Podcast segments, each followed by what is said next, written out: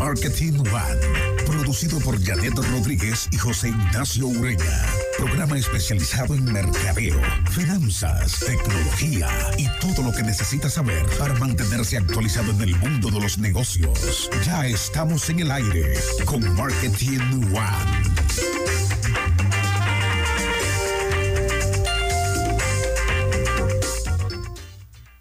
Muy buenos días, ¿qué tal? Un abrazo fuerte desde Santiago para todo el mundo. Nosotros saludando desde aquí, desde Marketing One, esta plataforma de negocios que cada sábado abre para que todos hablemos acerca de marketing. Nosotros en el día de hoy tenemos todas las eh, oportunidades para hablar un poco de tecnología, hablar acerca de todo lo que tiene que ver con este fascinante mundo de los negocios. José Ignacio Ureña, Janet Rodríguez, todos los sábados junto a un equipazo de colaboradores que cada vez que tenemos la oportunidad nosotros de de entrar en contacto con sus conocimientos, siempre nos llevamos ese aprendizaje especial. Hoy iniciando el mes de diciembre. Diciembre 2018 está en cuenta regresiva a partir de ahora. Un mes con muchas expectativas, especialmente por el dinerito que normalmente saca a las calles el Estado dominicano. Sí, porque hay que, hay que hacerlo desde ese, desde esa, desde esa forma, ¿verdad? Cuando el Estado. No, no, no, no, pero no, Janet, discúlpame que te interrumpa. Sí, tú dices tú no puedes ver diciembre como un remanente monetario solamente. Siempre es una época linda del año, llena de emoción, de, de, lindos deseos, donde la gente sale a la calle feliz, el clima es diferente, ya no hace el calor asasazo que ha hecho durante los últimos ocho o nueve meses. O sea, Velo de ese lado. Mira, la gente hasta más amable es. Un señor allí se decidió atravesarse en vía contraria y, perdimos 20 minutos de nuestras vidas. Y tú, tú hoy viniste como en un estado zen, José Ignacio. Eh, eh, ese estado. estoy escuchando Isaac Ramírez. No me reconoce. No, pero por poco y yo me confundo. Yo dije ya. Se, te aguaron los ojos. Sí, no, yo, ¿eh? yo estaba, fíjate que, que iniciando la semana tenemos que reconocer, iniciando el mes, porque diciembre trae eso, trae alegría, trae entusiasmo, trae cambios, trae viajes, trae regalos, trae economía que se mueve ya cuando el Black Friday se ha llevado todo. Ahora hay que pagar todo lo que pasaste por Black Friday. Ese, ese doble, como, decía el amigo de nosotros aquí, ese doble está endeudado tres veces.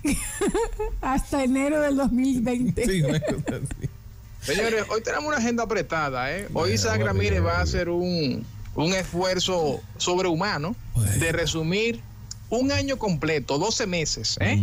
365 días de tecnología, de lanzamientos e innovación en una hora y algo más.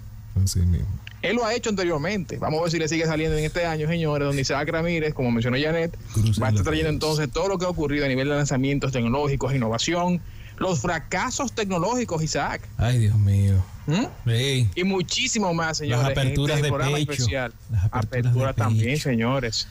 Apertura de los, ¿cómo que tú dices? Los laterales costillares. No, los hemisferios costillares. Se le abrió el pecho. Señores, así que manténganse en sintonía que vamos a estar conversando sobre todo esto en los siguientes momentos. Así que vamos con esto ya de inmediato a una breve pausa y a regreso. Isaac Ramírez con un libro completo de cosas de tecnología. No se mueva.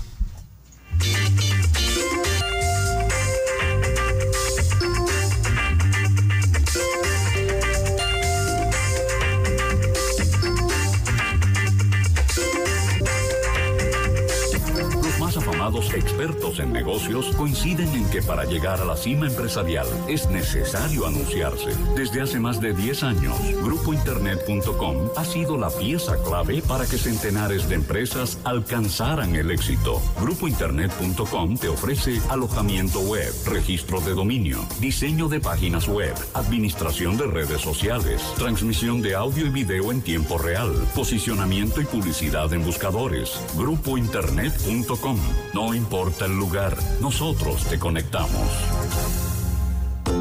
Ven a la carrera infantil Caritas. Si tu niño gatea, participa y todos los niños y niñas hasta los 12 años, haz que sus pisadas transformen vidas. A beneficio de los comedores infantiles Padre Ramón Dubert, domingo 9 de diciembre, en el Parque Central de Santiago, desde las 8 de la mañana. Busca tu categoría e inscríbete con tiempo en los centros autorizados, 400 y 700 pesos. Llama al 809-582-7262 o visítanos en la 30 de marzo, esquina Circunvalación.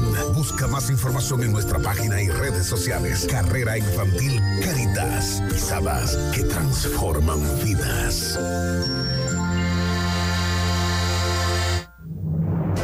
Durante todos estos años, nuestro norte siempre ha sido servir. Han sido años de esfuerzo y sudores compartidos. Junto a ti, lo hemos logrado. Pero sobre todo, hemos hecho futuro. En Cooperativa Mamoncito, creemos en eso. Porque nos inspiras confianza y creemos en tus sueños. 40 años creciendo juntos. Cooperativa Mamoncito. Deposita. Accede a marketingonerd.com para escuchar los audios grabados de todos nuestros programas, leer noticias del marketing local e internacional y nuestras recomendaciones para tu negocio. Conversemos en redes sociales. Síguenos en Facebook, Instagram y Twitter como Marketing One RD. La tecnología nos muestra un mundo diferente que es urgente conocer. Bienvenidos a One Take con Isaac de Ramírez. Con esta presentación, pues abrimos ya este espacio que pretende resumir, como decía José Ignacio, un año completo del 2018, todos los avances, todo lo que ha sucedido en el mundo de la tecnología. Janet, Isaac, yo tengo aquí para que podamos tener contexto lo que Isaac resumió el año pasado. Tengo las notas, porque tampoco quiero que él se me pierda, tú ves. El año pasado. Estaba Isaac habló- orando, él estaba orando cuando llegó. Sí, sí, está. el año pasado Isaac Ramírez resumió el año 2017 en términos de tecnología e innovación en los siguientes puntos. Dale. Avances de la realidad virtual, Sí. realidad aumentada y realidad mixta. Avances de los hogares inteligentes y también cuáles fueron los mejores y los peores smartphones del año 2017. Isaac, Mm. antes de iniciar con lo que trajo el 2018, desde enero a diciembre, cuéntanos cuál fue el balance entonces de estos puntos del año pasado versus los del año 2018, si hubo un cambio, si fue drástico, si se mantuvo lo mismo. ¿Qué estaremos viviendo contigo a continuación? Ok.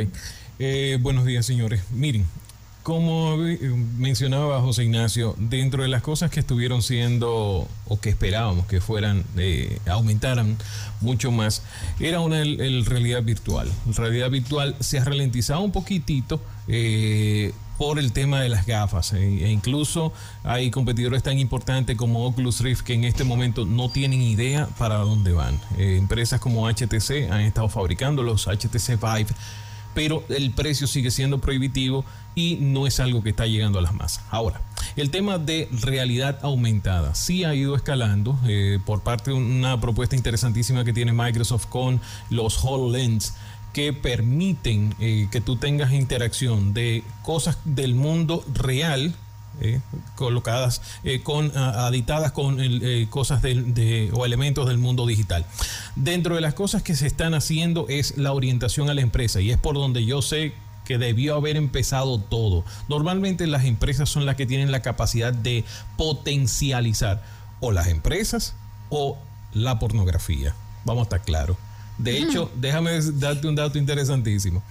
La televisión aumentó de calidad gracias a la pornografía, a la calidad HD. Explica eso un poco, porque es importante para cultura general, tú que conoces de ambos temas. Adelante. Oye, qué bella. No, uno de los temas, uno de los temas que había era que se seguía, ah, se seguía o continuaba grabando en los mismos formatos durante 15, 20 años. Cuando se empieza a masificar el tema de la de el contenido triple X, empieza a necesitarse una mejora en la industria. Ahí es que llega el HD y es el HD quien se encarga de potenciar la, eh, televisión, los nuevos medios para grabación, las cámaras de, para grabar eh, contenido. O sea, es esa industria mega millonaria que se encarga de ir impulsando las cosas. Entonces, eh, en, el, nuevas tecnologías son dos empresas las que se encargan de impulsar esas innovaciones porque son las que tienen dinero para pagar ese tipo de, contenido. En el caso de las empresas, que es por donde Microsoft ha estado eh, colocando el tema de realidad mixta, el tema de realidad aumentada, les está yendo muy bien. Hay muchísimas empresas que ya están utilizando sus gafas eh, que están utilizando esos lentes para poder interactuar con eh, maestros, eh, con empleados, o sea, mantener esa interacción. Así que del lado de la realidad aumentada ha, ido han habido algunos cambios. En el caso de la realidad virtual no, no es del todo, aunque un segmento, y déjenme darle esto, dos segmentos que han sido muy o están aprovechando muchísimo esto. Una es el turismo se ha empezado a hacer turismo virtual donde ya tú no tienes que desplazarte a un lugar, no tienes que arrancar y coger vuelos, etcétera, etcétera. No, sencillamente te pones unas gafas y el, el tour operador virtual te da un paseo por esa experiencia. Yo sé que no es lo mismo, no hay derrama económica ni nada de eso, pero eso ha empezado a ocurrir. De hecho, en República Dominicana, ahora con, eh, un evento importante que hubo de hoteles en, aquí en Puerto Plata, una de las cosas que eh, estuvieron ocurriendo fue que tres hoteles estuvieron presentando como parte de su propuesta un recorrido virtual por sus instalaciones. O sea, eso, ese tema va avanzando muchísimo. El otro es el tema inmobiliario. Ya hay eh, dos inmobiliarias en República Dominicana que están utilizando realidad virtual van, montan una persona eh, con un casco y esa persona se encarga de dar un paseo por la propiedad y entonces el cliente sencillamente se sienta en un sillón con una margarita al lado y le ponen estas gafas y él está viendo, déjame ver cómo se ve esta habitación y él mira hacia la izquierda y puede ver la habitación. Eh, ah, pero mira, este techo me gusta, pero yo quiero cambiarle esto. Eso es sin salir de la oficina y eso lo están utilizando aquí en República Dominicana. El otro tema es de los smart homes, ¿ok? Los hogares inteligentes. Déjeme decirle que fue una de las categorías más vendidas ahora en este Black Friday, Cyber Monday, de las categorías más vendidas como eh, tecnología alternativa pues empezaron las personas a hacerse propietarios de eh, smart speaker, las bocinas inteligentes. Recuérdense que esto ha sido todo un pleito. De hecho, Amazon tenía ofertas tan agresivas que si tú comprabas una lámpara de 70 dólares te llevaba gratis un Amazon Echo segunda generación. La idea con esto es poder colocar la mayor cantidad posible de bocinas con asistentes virtual dentro de nuestras casas.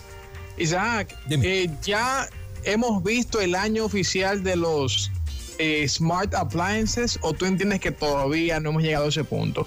Porque de repente se siente que, en este año con estrategias como la que implementó Amazon, nos están preparando para algo más grande. No sé si me deben entender. Claro que sí, claro que sí. O sea, tú tienes tres, ahora mismo, dos competidores muy fuertes. Está Google, por un lado, que tuvo unos precios súper agresivos. Es la primera vez que vemos a Google meterse en un Black Friday, déjame decirte. Es la primera vez y habían descuento de hasta 100, 150, 200 dólares en equipos para eh, hacer nuestros hogares inteligentes. Otra de las cosas es Amazon. Obviamente el ecosistema está creciendo muchísimo. Muchos de los productos que está vendiendo Amazon orientados a hogares inteligentes han estado en punta dentro del top 5, dentro del top 10 de las cosas que la gente estaba pidiendo. Recuérdense que Amazon, y eso lo tenemos dentro de las adquisiciones del año, adquirió a Ring. Ring es un ah, creador de, eh, ah, ¿cómo se llama esto? Doorbell, eh, de timbres inteligentes. Pero también a eso está amarrado cámaras inteligentes y todo un ecosistema que Amazon ha venido desarrollando los últimos dos años. Hablábamos, de hecho, el año pasado y lo dimos como una de las cosas, uno de los ganadores ganadores respectivamente uh, respectivo a todo lo que había ocurrido. Amazon el Delivery, recuérdense que, permitía el Amazon Key de que alguien pudiera llegar a tu casa, sencillamente poner un código, abrir la puerta, llevar la compra y con eso cerramos el año pasado. Lo que ha estado ocurriendo eh, este año es que Amazon ha licenciado, ha licenciado el tema de la de Alexa. Y entonces lo que estamos viendo son más equipos llegando con este asistente virtual. Creo que la cama está muy alta con este asistente virtual. Y esas son las cositas que hacen que crezca un ecosistema. Recuérdense que aunque no veamos mucho eh, Amazon o mucho eh, Alexa en República Dominicana, en el caso de Estados Unidos, Amazon tiene asociado a Alexa y a ese ecosistema más de 3.000 servicios. Por lo tanto, tú puedes pedir desde una pizza hasta una gente que vaya y te bañe el perro los sábados. No, tanto así no. Sí, de verdad. De verdad, tienen unos, ellos tienen un programa especial para jóvenes donde esos jóvenes pasean en los perros, eh, bañan perros, ah, bañan, riegan plantas, riegan las plantitas, o sea, todos esos son servicios que en ese momento, si estás en Estados Unidos, tú puedes decirle al Amazon Echo, hey, yo quiero a alguien que venga y limpie la casa. Y Amazon va a solicitar ese servicio, eh, el asistente va a solicitar ese servicio para ti. Entonces, ese ecosistema ha ido creciendo muchísimo. La gente está hoy más consciente de eh, los asistentes virtuales, de cómo funcionan, de para qué sirven. Y entonces, en función de eso, le ha ido asignando más tareas. José Ignacio. Mira, Isaac, creo que un punto interesante, todo el tema que mencionaste de Amazon Alexa, de Google Home, y, bueno, y cómo continúa integrándose con, con, servicios y el hogar.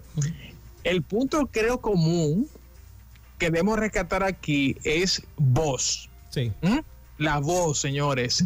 La voz no es tendencia, es quizás el nuevo paradigma eh, a nivel de la industria tecnológica y de consumo, Isaac, porque abrió un capítulo nuevo a lo que es, bueno, lo que ya ustedes conocen, que estas empresas tecnológicas eh, entre comillas, voy a poner entre comillas para cuidarme, espía lo que hacemos, lo que decimos, dónde vamos.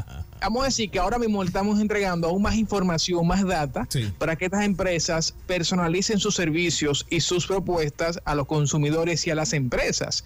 O sea, lo que estamos, señores, dándole a, Amazon, de verdad que es rico. Yo tengo un Alexa aquí, lo desconecto a la mitad del tiempo porque tú sabes. Eh, eh, ¿Cómo Entonces, em, de verdad que creo que el tema voz es algo definitivamente, Isaac, que veremos con mucha más fuerza en los siguientes años, la tecnología de voz. Sí. Eh, se dice inclusive, déjame decirte, ya se comienza a utilizar, a implementar, a emplear el comercio, atención Janet Rodríguez, porque sé que te va a encantar esto, el comercio basado en voz.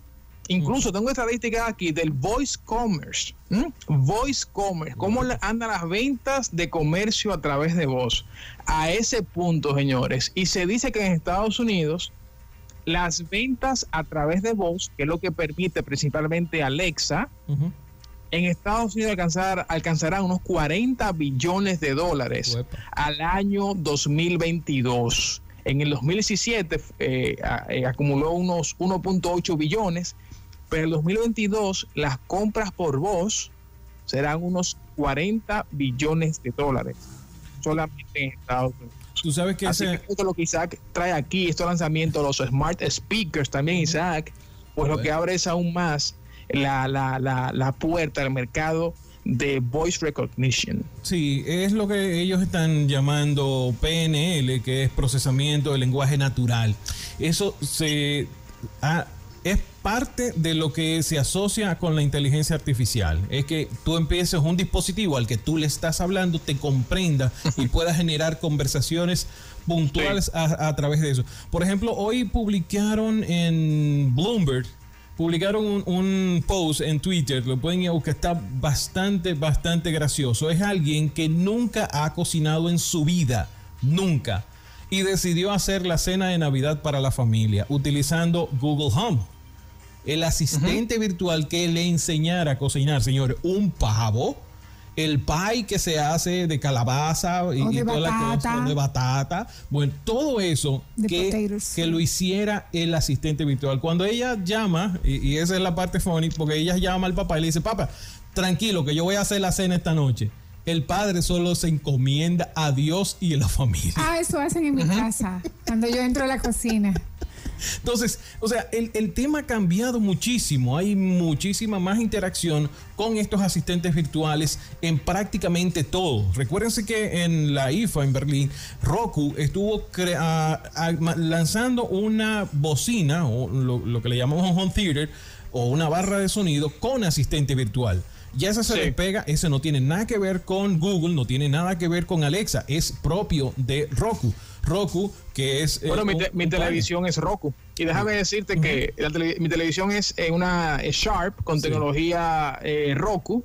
Y ellos solamente permiten conectar, Isaac, Sí. eh, los speakers de ellos al televisor. Así. No nada de Alexa, nada de ningún speaker Bluetooth y nada de eso. Creando su propio ecosistema para, para generar rentabilidad. Así mismo. así Exactamente, así que ahí, ahí voy con tu punto de que entra definitivamente un jugador que también es muy fuerte eh, en comparación con Google y, y- y Amazon Echo. Bueno. Isaac, tengo aquí estadísticas Sí. para seguir apoyando tu comentario. Adelante. Janet, yo siéntate porque yo sé que esto a nosotros como que nos hace un afro, incluyendo a Isaac Ramírez. 52% de las personas que tienen un speaker activado por voz lo tienen en sus eh, salas Y en sus lo tienen en su habita- perdón, lo tienen en su sala. Ajá. 52% lo tienen en su sala, 25% en su habitación y 22% en su cocina. Voy entonces a linkear este dato con lo que Isaac mencionaba hace unos momentos y también con lo que mencionamos de que esto va a seguir personalizando la experiencia del usuario. Es que eh, 65%, no, aquí lo, lo tengo, no, perdón, las búsquedas, las búsquedas basadas en voz Sí. tienen tres por tres, son, tiene tres veces más probabilidades de que sean local based, dígase de que te dé un resultado más personalizado, más local, Sí. que aquellas búsquedas basadas en texto.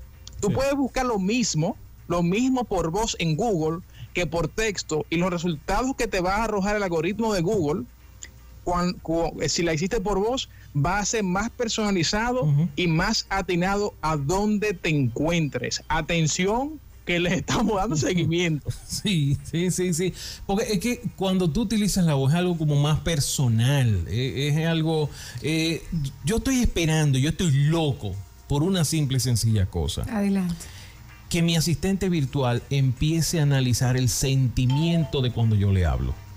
Ajá. Yo estoy esperando eso. Cuando tú estás molesto porque no Sí. te llevaron la cerveza fría del delivery. Ey, O cuando estás intranquilo porque estás esperando una pizza que no ha llegado. Entonces, Dios mío, eh, ustedes vieron Her, la, la película esta de alguien que compra un teléfono que viene con un asistente virtual. Si no la han visto, véanla. No. Es lo más parecido a lo que vamos a vivir dentro de cuatro o cinco años. En un punto, el asistente le dice: Oye, siento algo de intranquilidad en tu voz.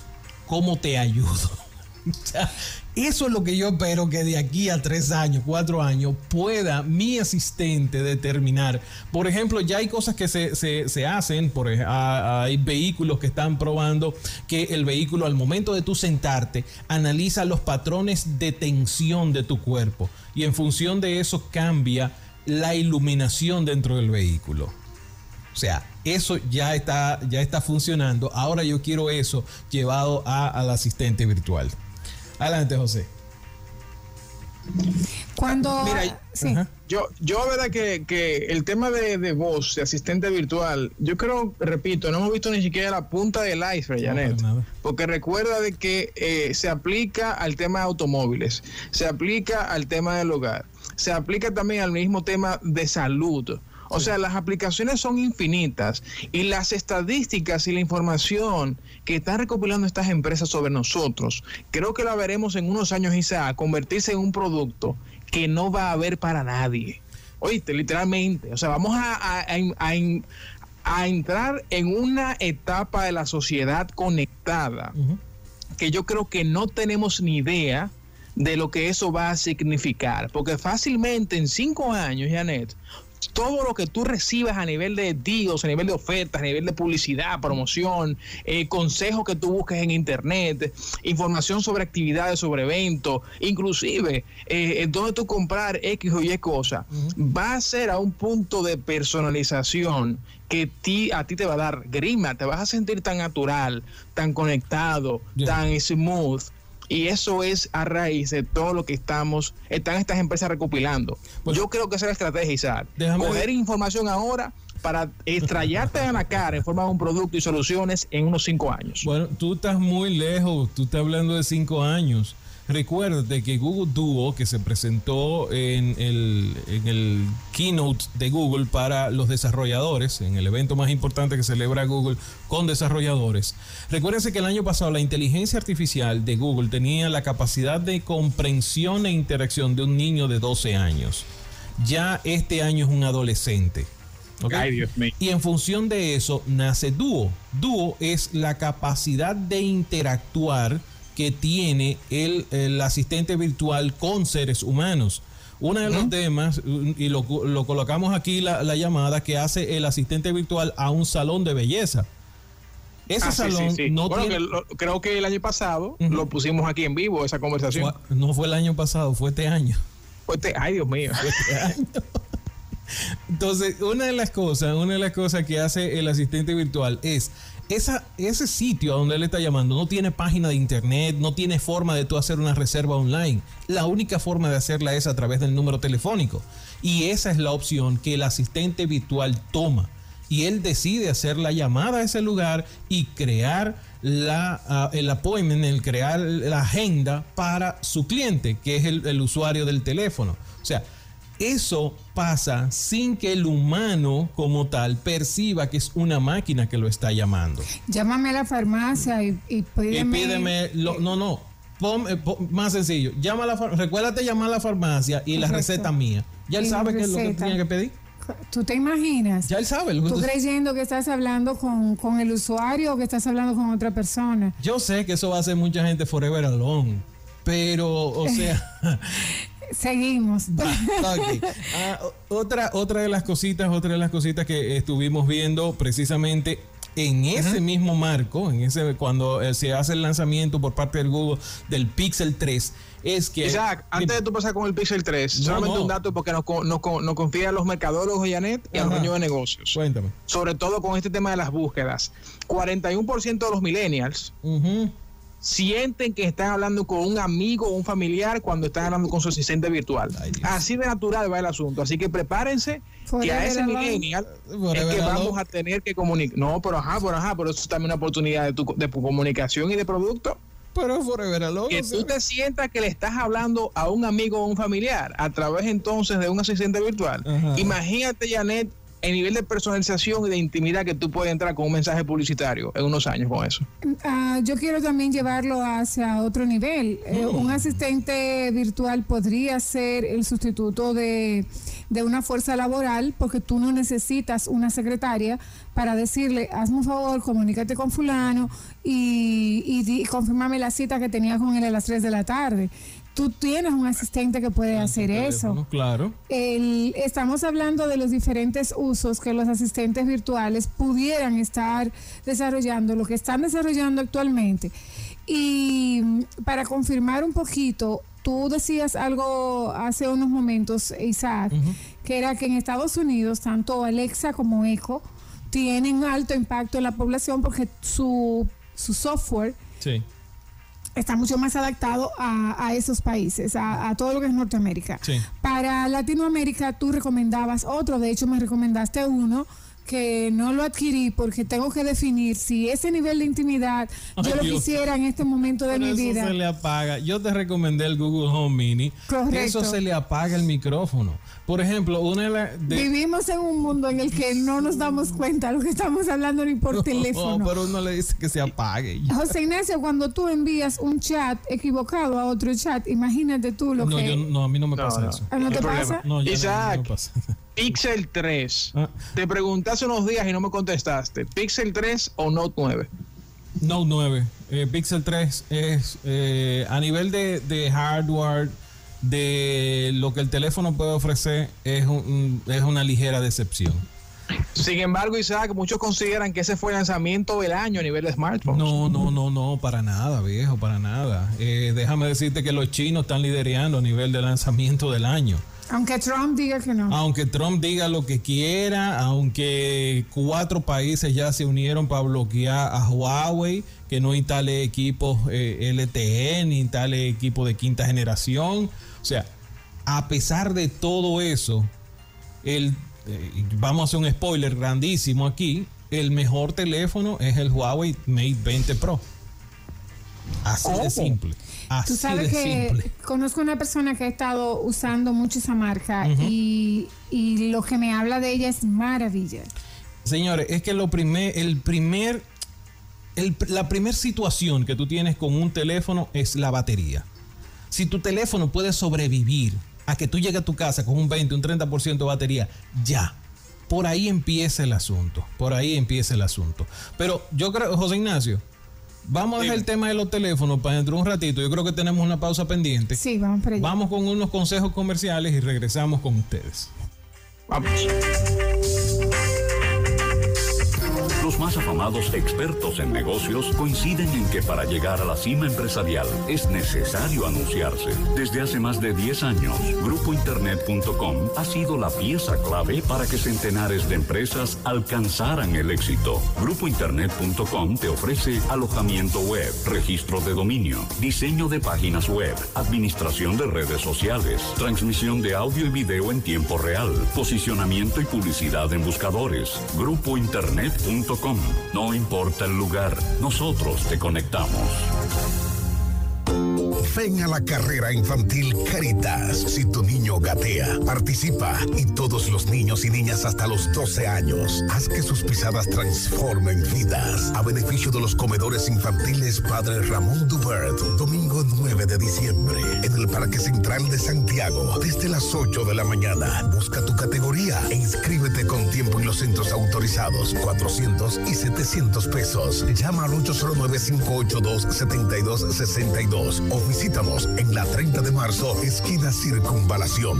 Busca más información en nuestra página y redes sociales. Carrera Infantil Caritas. Pisadas que transforman vidas.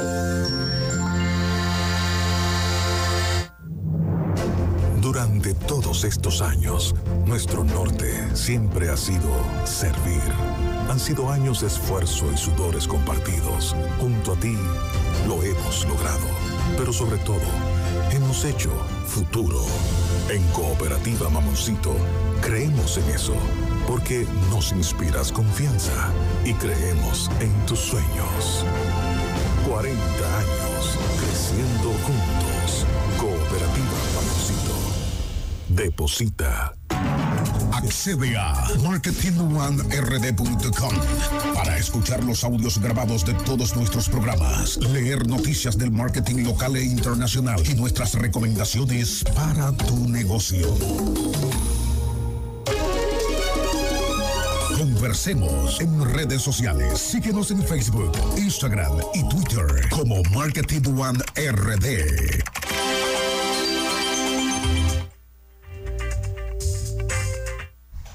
Continuamos con esta actualización de lo que ha ocurrido en el año 2018 en, tecnología. En términos de tecnología. Isaac, General Data Protection Regulation, oh, GDPR. Oh Dios. Oh Dios, no, no hay otra forma de decirlo. Si usted estuvo durmiendo durante los últimos seis meses, déjeme decirle. despertó ahora. sí, se despertó ahora. Posiblemente todos esos correos que les están llegando de no menos de una docena de mails eh, o aplicaciones, servicios online diciéndole, mire, usted tiene que actualizar los términos y condiciones. No piense que es algo a la ligera, no piense que es algo que ellos eh, se acaban de inventar. Es que todos tenían que acogerse a lo que es la Regulación General de Protección de la Información. Eso es por sus siglas en inglés. Y es algo que aprobó la Unión Europea el 25 de mayo. ¿ok? Estos son parámetros, parámetros para garantizar la privacidad de sus ciudadanos. ¿Ok? Eso es para ponérselo en pocas palabras. Entiéndase, la privacidad de los datos de los ciudadanos en toda la Unión Europea, la regulación o este, este tipo de, de reglamento tiene sanciones de 2% a 4% de los ingresos globales se eh, empezó a aplicar el 25 de mayo. El régimen tiene que cumplirse eh, eh, para garantizar los datos del usuario sin importar la economía, lo que sea que vaya a afectar en la empresa, que tienen que someterse a eso porque sí, porque sí. Entonces, ¿quiénes son los afectados? Bueno, entiéndase de esta forma. Prácticamente todas las empresas de Fortune Global, las 500 em, grandes, tienen todas incidencias en, esta, en la Unión Europea. Y bajo esta ley ustedes van a tener que modificar las formas de cómo obtienen la información y de cómo el usuario tiene derecho a esa información. Entiéndase, hay una serie de derechos que ahora, bajo esta nueva legislación, los usuarios tenemos. Porque todas las empresas a nivel mundial tuvieron que acogerse a esto. Eh, República Dominicana hizo un ajuste con, con el GDPR a nivel de Indotel de algunas de las de las operadoras. No te rías porque hay que destacar, Isaac Ramírez, los aportes que se hacen desde, desde la máxima autoridad en el país de regular todo lo que es la comunicación. Sin embargo, nos inventamos una empresa para eh, otorgar permiso de fibra óptica. Eso no lo inventamos este año aquí en República Dominicana. Nos inventamos una institución gubernamental con presupuesto, con vehículos asignados, con escolta, con secretarias, con gerente o director. Todo eso que debía ser el Indotel. Seguimos aquí entonces. GDRP, ok. Dentro de los derechos que ahora obtenían eh, o obtienen los eh, usuarios de estos datos y con respecto a esa información está el tema de ellos poder acceder en cualquier momento a sus datos. Entiéndase, si yo eh, tengo mm, toda, yo puedo saber qué información tiene, eh, por ejemplo, Instagram de mí y yo puedo descargar y eliminar esa información. La idea es con esto que durante muchísimos años se estuvo accediendo a la información de los usuarios y utilizándola las empresas como les daba la gana la vendían, negociaban, no la utilizaban para vendernos. O sea, una cantidad de cosas que sencillamente se escapaban de eh, las manos del usuario a dónde iba a parar su información. Y esto cambia por completo la industria.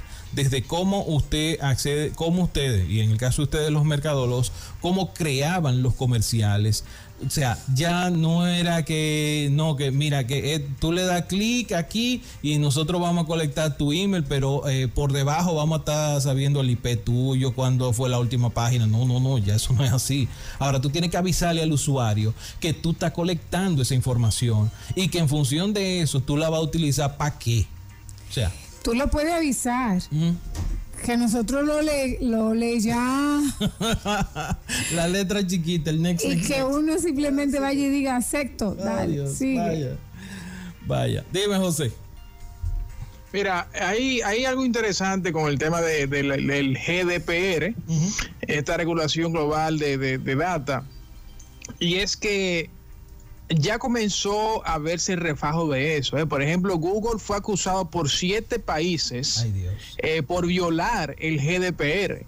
Y ahí voy con un punto clave, y es que yo entiendo, señores, de que independientemente de, estas regulaciones muy estrictas en Europa, Estados Unidos también sumándose a eso, estas empresas, Isaac, y tú sabes que es así, dependen de esta data.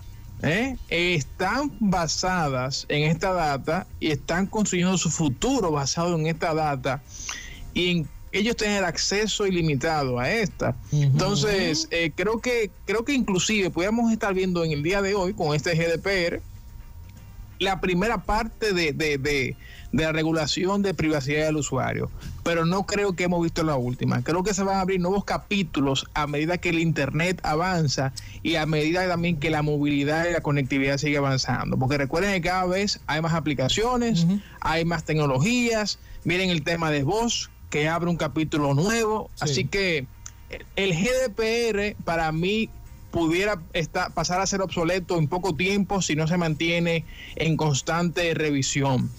Porque, repito, la tecnología cambia todos los años, cada día, mejor dicho, y estas empresas eh, se basan en eso, por Dios. Ya, repito, Google acusado en siete países de Europa por violar GDPR. Meses después de que firmó y le pidió a, los santos y a todo el mundo de que iba a, respetar eso.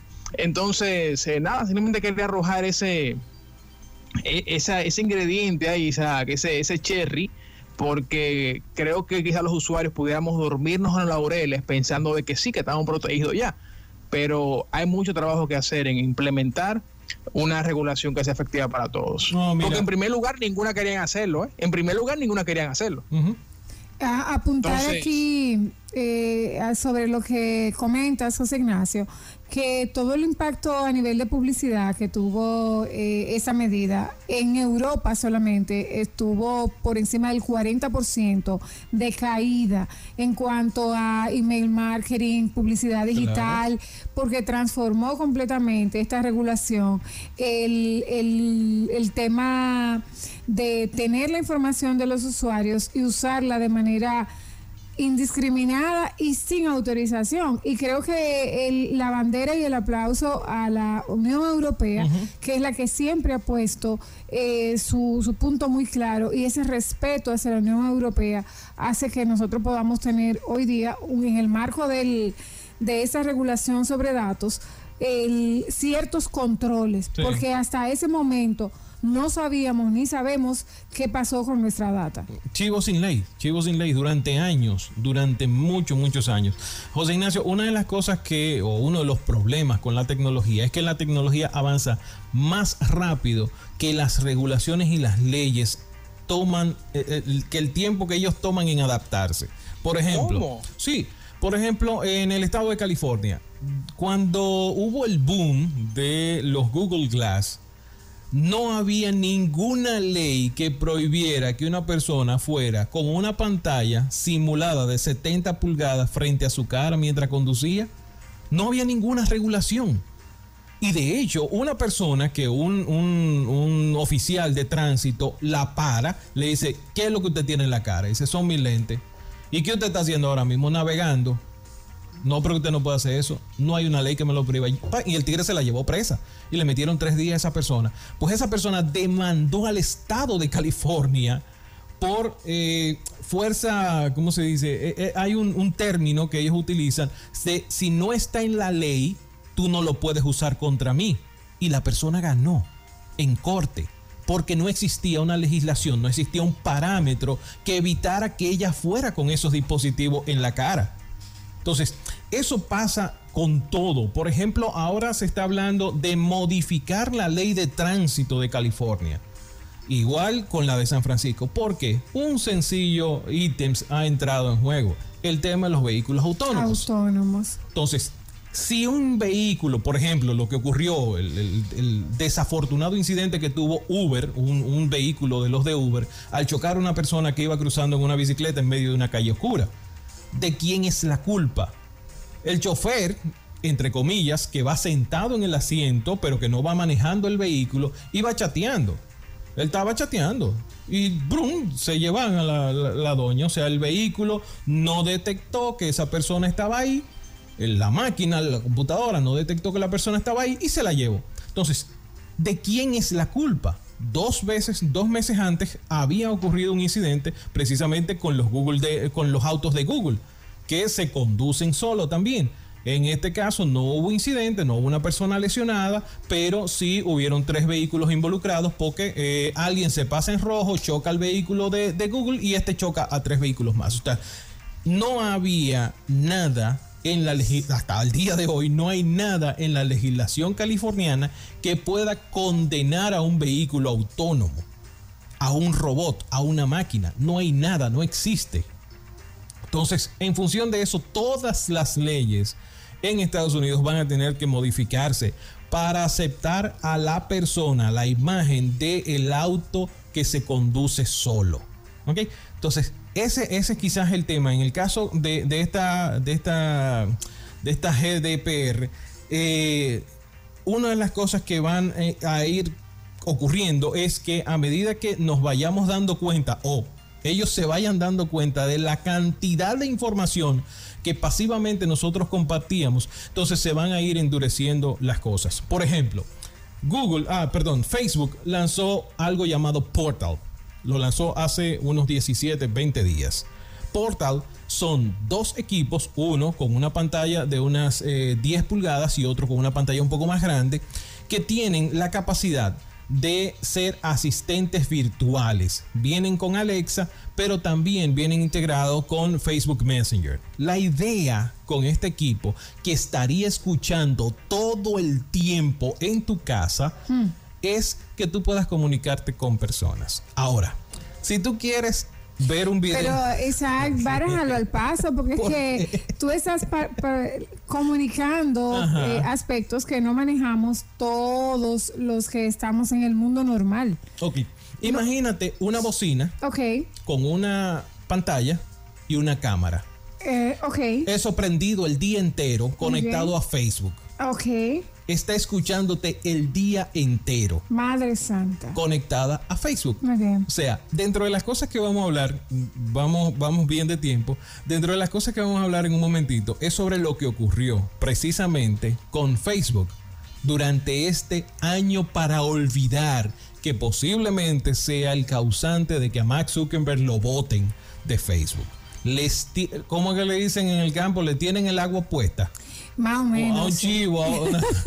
y ese chivo que está aquí, no, ya le tienen el agua puesta. Entonces, eso es, de las cositas que, que van a estar ocurriendo. Entonces, cuando tú tienes un equipo como este, ¿quién controla la cantidad de información que capta? Y usted me va a decir, Isaac, es que eso no, no lo graba, no se queda con esa información. Pues déjeme decirle que hace 21 días, 28 días, un juez acaba de autorizar que Amazon entregue las grabaciones de dos días completos que estuvo grabando Alexa en un apartamento donde hubo un doble homicidio.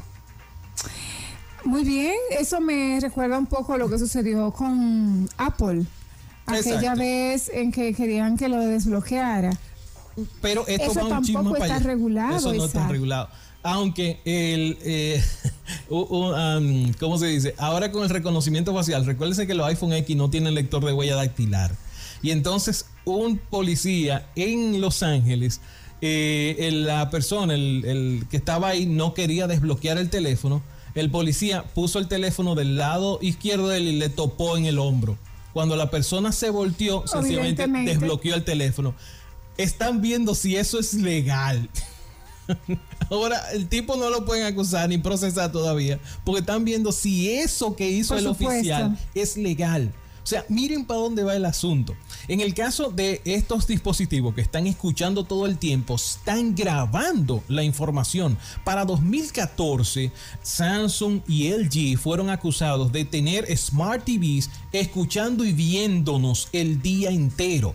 En el caso de LG, LG colectaba la información de lo que se hablaba frente a los televisores y le enviaba a procesamiento en la casa matriz. Eso podrían ser insumos específicamente también para los eh, los asistentes porque genera eh, genera información de primera con respecto a las emociones eh, y el contenido que la persona está expuesta en ese momento. Claro, o sea, imagínate el asistente que está escuchando ¿Qué canales tú oyes? O sea, es que para que tengan una idea, se puede hacer tantas cosas. Cuando tú tienes algo con cuatro, cinco, seis micrófonos escuchando todo el día.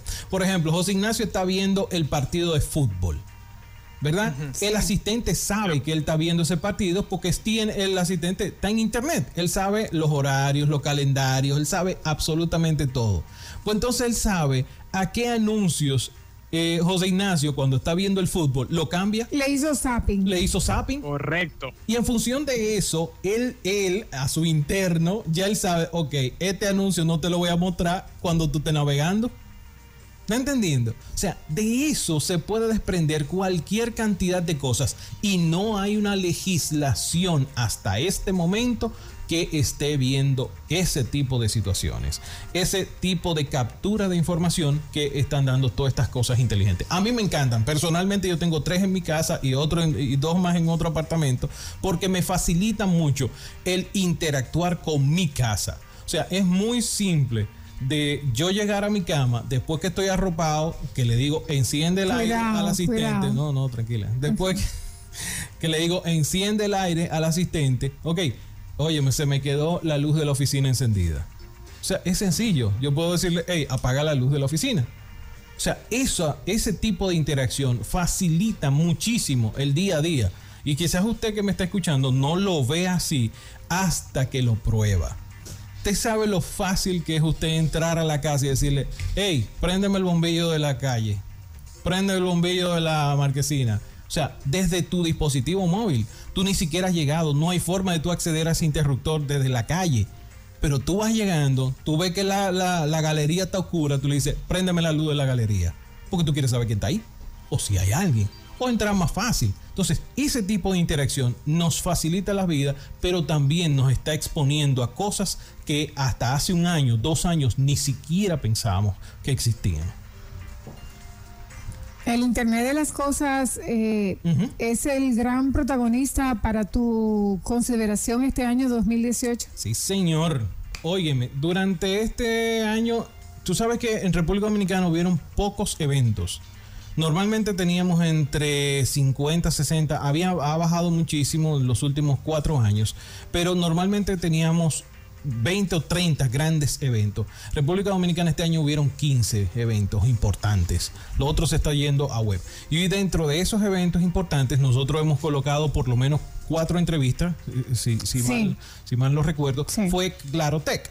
En Clarotech una de las cosas que se estuvieron presentando eh, fue el tema de Smart Cities, ciudades inteligentes, casas inteligentes, empresas inteligentes, y entonces todo lo que involucra hacer o construir una sociedad inteligente. O sea, ya ni siquiera se estaba hablando de ciudades, se estaba hablando de sociedades inteligentes y, o sociedades conectadas. Entonces, ese para mí va a ser la gran cosa. ¿Por qué? Hace cuatro años yo estuve en Cisco Connect en Costa Rica y una de las cosas que decía el, director de Cisco en ese momento era que los grandes problemas se daban porque cada empresa estaba hablando un idioma diferente y no había forma de conectar todo eso. Hoy en día desde hace dos años más o menos, se ha empezado a crear una especie de estándar. Por lo tanto, el bombillo de General Electric habla perfectamente con Google, habla con Alexa, habla con Siri.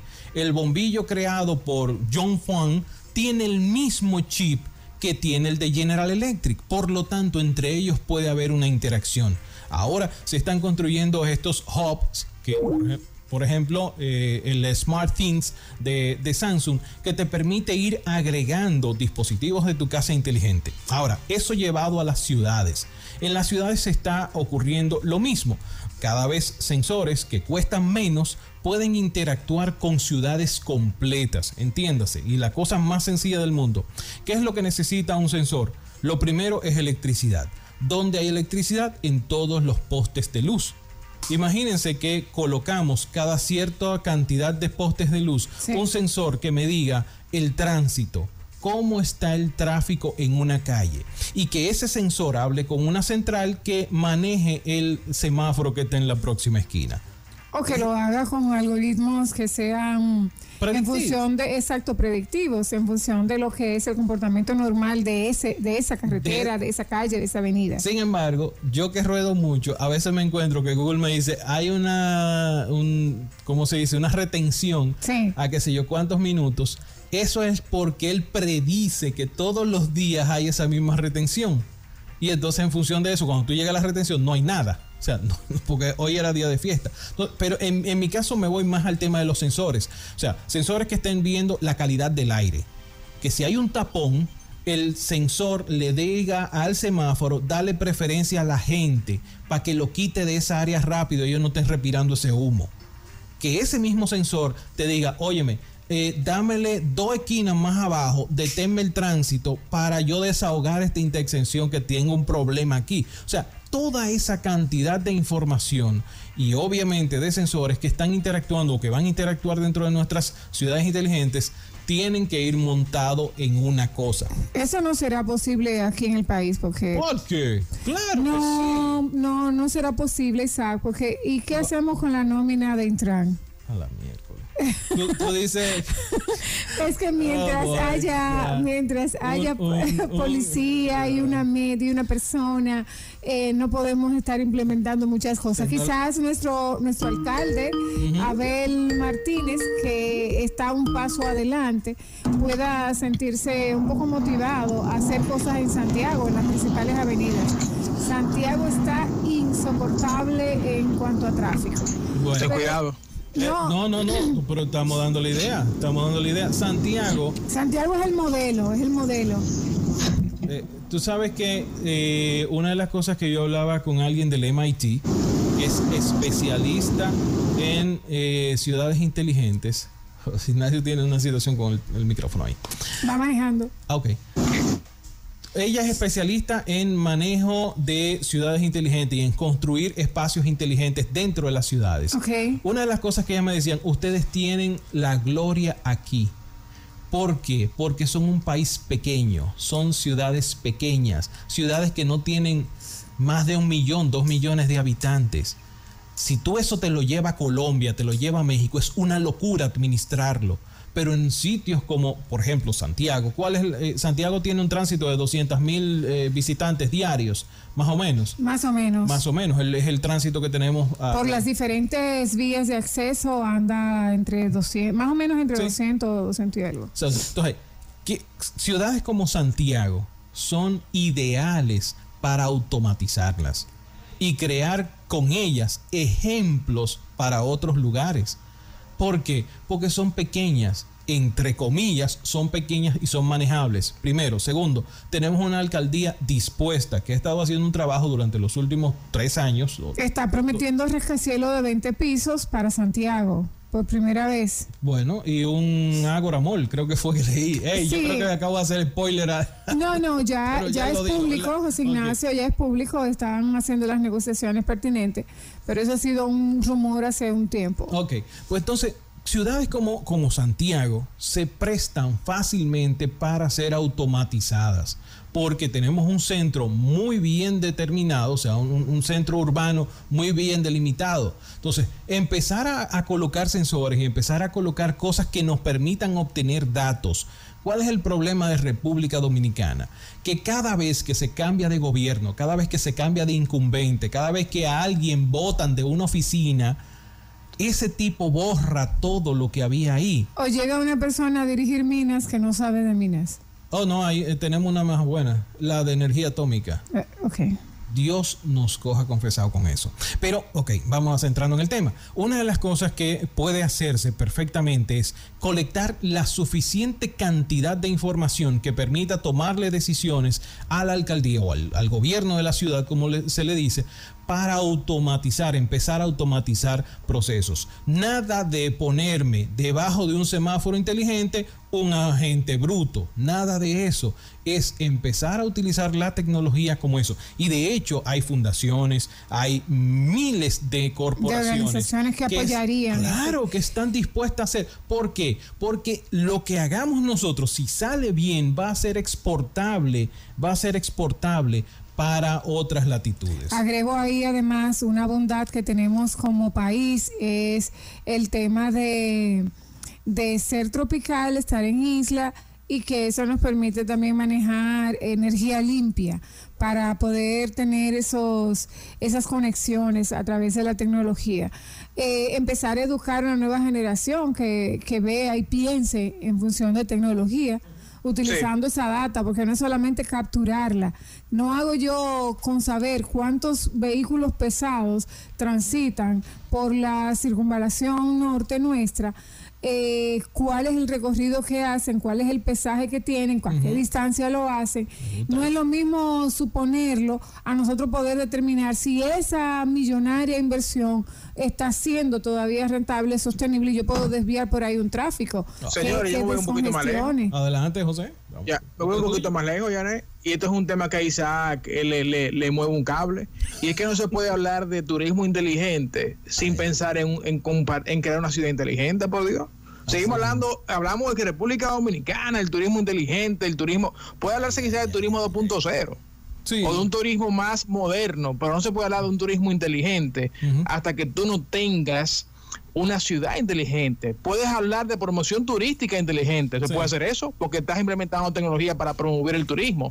Pero no es verdad, Janet, que tú puedes hablar de turismo inteligente en un país cuando las ciudades no cuentan con aplicaciones inteligentes como la que mencionamos. Isaac, mira, ya son las 11 del mediodía en punto. Vamos a una breve pausa. Y al regreso, yo quiero entonces que continuemos con la agenda del día de hoy, que yo sé que te queda entonces la hora cero, literalmente, los siguientes 50 minutos para que tú termines de resumir el año 2018 en tecnología e innovación. No se muevan. Los más afamados expertos en negocios coinciden en que para llegar a la cima empresarial es necesario anunciarse. Desde hace más de 10 años, GrupoInternet.com ha sido la pieza clave para que centenares de empresas alcanzaran el éxito. GrupoInternet.com te ofrece alojamiento web, registro de dominio, diseño de páginas web, administración de redes sociales, transmisión de audio y video en tiempo real, posicionamiento y publicidad en buscadores. GrupoInternet.com no importa el lugar, nosotros te conectamos. Ven a la carrera infantil Caritas. Si tu niño gatea, participa y todos los niños y niñas hasta los 12 años, haz que sus pisadas transformen vidas. A beneficio de los comedores infantiles Padre Ramón Dubert, domingo 9 de diciembre, en el Parque Central de Santiago, desde las 8 de la mañana. Busca tu categoría e inscríbete con tiempo en los centros autorizados, 400 y 700 pesos. Llama al 809-582-7262 o visítanos en la 30 de marzo, esquina Circunvalación. Busca más información en nuestra página y redes sociales. Carrera Infantil Caritas. Pisadas que transforman vidas. Durante todos estos años, nuestro norte siempre ha sido servir. Han sido años de esfuerzo y sudores compartidos. Junto a ti, lo hemos logrado. Pero sobre todo, hemos hecho futuro. En Cooperativa Mamoncito, creemos en eso, porque nos inspiras confianza y creemos en tus sueños. 40 años creciendo juntos. Cooperativa Mamoncito. Deposita. Accede a marketingonerd.com para escuchar los audios grabados de todos nuestros programas, leer noticias del marketing local e internacional y nuestras recomendaciones para tu negocio. Conversemos en redes sociales. Síguenos en Facebook, Instagram y Twitter como Marketing One RD. Estamos nosotros conversando en este resumen especial del año 2018 con el experto en tecnología, el señor Isaac a no Ramírez. Gusta, a no le gusta la palabra experto, Yané. Y, y yo lo he pasado a sí mismo. Me dicen, ¿Tú, ¿tú conoces a alguien que tenga que maneje este tema? Y yo le digo, mira, el único experto que conozco en esa área es Isaac Ramírez. A él no, él, él no, le gusta esa palabra porque como que... No, él le gusta es sorprender, mucho. ¿entiendes? No, es, que cualquiera se, pone, cualquiera se pone un poloche y dice yo soy experto. Influencer. No, tampoco. Yo No, soy un curioso de la tecnología. Bendecido. Él es bendecido. No, espérate, hay otro hijo favorito de Dios. ¿Cómo es? Hoy- Hoy yo vi una buena. No soy, ¿cómo es? No soy dueño del dinero, pero soy. Ah, no, no, esa es buenísima. Esa la usamos mucho los cristianos. Yo no soy, yo no tengo dinero, pero soy hija del que, del que lo tiene todo, que es Dios. Ese, ese es así, es así. Ok, ok. O sea que es el hashtag hijo favorito de Dios de, ta- de la tecnología. Bendecido, bendecido. Hijo favorito de Dios. Y trabajo con lo mío. Eh, hemos estado hablando, hemos estado hablando en esta primera mitad del programa acerca de cómo ha ido evolucionando el Internet de las cosas, cómo los asistentes virtuales han creado parte del ecosistema normal de la tecnología eh, que diríamos nosotros cotidiana, que usa la gente ya, que, que va a sentar un precedente quizá eh, de, una curva mucho más avanzada para el año 2019 porque se va a volver más popular. Y lo dijeron los precios ahora para el Black Friday de esta tecnología con los asistentes. Hablábamos también del, del, tema de la regulación de protección de datos que surgió a, a raíz de un de un tremendo lío en el que se vio involucrado Facebook. Por primera vez vimos nosotros a Zuckerberg de, una, de un color rosado y, y sin un dejo de sonrisa a Mona Lisa, que es parte de su característica personalidad, y nosotros entendíamos aquí el impacto que tenía para los para el negocio, el tema del emailing que se vio afectado por esta por esta por esta regulación y también eh, el, el, todo lo que eso implica en el área comercial. Vamos nosotros a pasar en esta segunda, en esta segunda parte, a hablar un poco acerca de la seguridad, que sigue siendo por mucho el tema, el tema en todo lo que tiene que ver con la WWW. Así es, todo lo que usted conecte está susceptible a ser hackeado, eh, molestado, eh, atacado, etcétera. Isaac, bueno, en una de tus entrevistas este año aprendimos que inclusive las impresoras pueden oh, ser hackeadas. Oh, sí. Eh, estuvimos entrevistando a los amigos de HP y nos enteramos, a mí me encanta sacarle a los, a los ejecutivos, sentarme con ellos, darle alcohol y sacarle información. y entonces a ese señor de HP se le zafó decirle que a Hillary Clinton la habían hackeado utilizando una impresora que ella tenía en su casa. El delincuente se conectó a la impresora vía Wi-Fi y hackeó, porque las impresoras tienen disco duro. Entonces hackeó todos los documentos que se habían impreso. Miles de millones de hojas. Eh, pero de esas Entre discursos y demás. De todo lo que esa señora mandaba por ahí. Porque ella lo imprimía todo, porque ella no, casi no ve, entonces tenía que ponerlo grande la letra. Entendíamos que era por eso, muy bien. pero, pero miren. Sí. Eh, de verdad, la tendencia durante 2018 no bajó. El tema del ransomware, que es una de las cosas eh, yo creo, más eh, molestas y más dañinas en este preciso momento. El año pasado cerrábamos con un México, por ejemplo, pagando más de 500 millones de dólares en ransomware.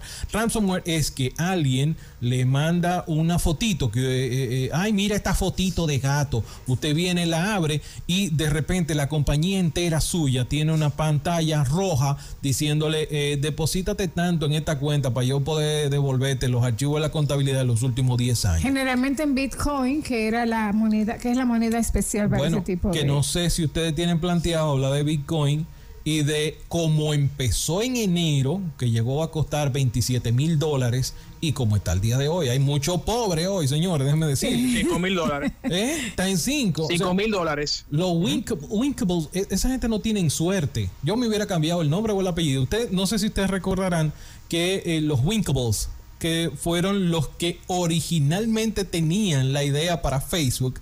Mark Zuckerberg se la quita, él tuvo que darle un dinero a ellos. Bueno, pues ellos fueron los genios detrás de Bitcoin, o sea, de empezar a adquirir Bitcoin en grandes cantidades. E hicieron de la noche a la mañana billones de dólares. Pues de la noche a la mañana esos individuos acaban de anunciar que prendieron creo que 14 mil, 15 mil millones de dólares. O sea, por el, desplome que ha tenido el Bitcoin. Pero en este caso, los ransomware fueron de las primeras amenazas que estuvimos viendo y que siguen siendo trend a nivel de la tecnología. El secuestro de la información, tanto de personas como de empresas. O sea, esto sigue estando en boga. Ahora, hay otra situacióncita que se va agregando y es a través del Internet de las Cosas, al tener cada vez más cosas conectadas en nuestros hogares, ahora los delincuentes tienen acceso a cosas como nuestras cámaras, pueden escucharnos, pueden saber cuáles son nuestros patrones de comportamiento, porque el, por ejemplo el bombillo que yo enciendo todas las noches, ya el delincuente sabe a qué hora yo enciendo ese bombillo, a qué hora lo apago, entonces sabe a qué hora yo estoy en la casa, sabe a qué hora me voy a acostar, o sea, toda esa información ahora va a estar mucho más susceptible. Pero eso es el tipo que se sienta y hackea. ¿Ok? recuérdense que este eh, eh, estamos en una época donde ya la información se le estamos sirviendo prácticamente en bandeja de plata. Ayer, 30 de noviembre, eh, celebrábamos nosotros el Día Internacional de la Seguridad Informática. Señor. Eh, un día. ¿Y con qué noticia? Entonces, tú tienes la nota que la podemos compartir porque es pública. Sí, ya es público, ya es público. Ya, ya, anda, ya anda en las redes de un hackeo eh, sin precedentes a una cadena hotelera internacional. Bueno, dentro de las cosas que de verdad no nos esperábamos era que el hotel Marriott tuviera un hackeo de 500 millones de usuarios. 500 millones de clientes. 500 millones. O sea, el asunto... Pero eso es serio, ¿viste? Ven acá, pero yo creo que esa, eh, no vamos a ser ave de mal agüero, pero mire, mi hermano, yo he visto compañías que se van por menos. ¿eh? Si tú has sido cliente de una cadena, por ejemplo, yo estuve, acuérdense que hace unos días estuve frente al Marriott en Manhattan, en Nueva York, eh, haciendo otra cosa porque no estaba en el hotel, obviamente.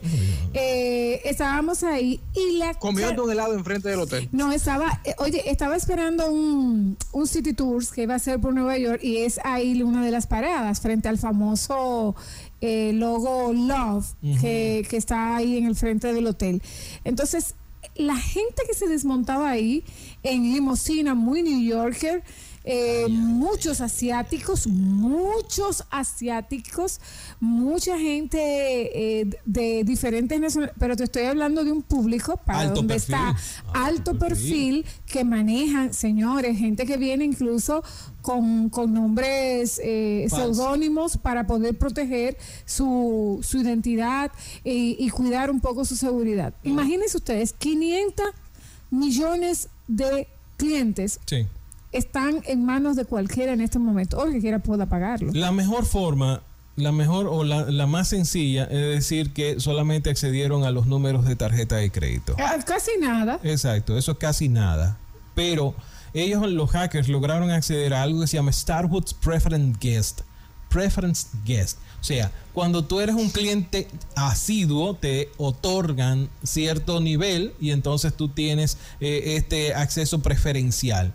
Pues en ese, en ese sitio, ellos lograron acceder a las direcciones de correo electrónicos, números de teléfonos, números de pasaportes, datos de eh, fechas de nacimiento, sexo, detalles de llegada, salida, reserva, preferencia de comunicación. O sea, absolutamente todo de ese que es uno de los segmentos más caros y delicados de Starwoods Hotel. Que, by the way, les digo que Starwoods Hotel es una de las cadenas más modernas del mundo. De hecho, cuando tú quieres entrar a un hotel de estos, eh, la llave se te manda a tu smartphone. Por lo tanto, tu smartphone es la llave de la habitación. Señores. Te gusta así, ¿eh? señores. señores.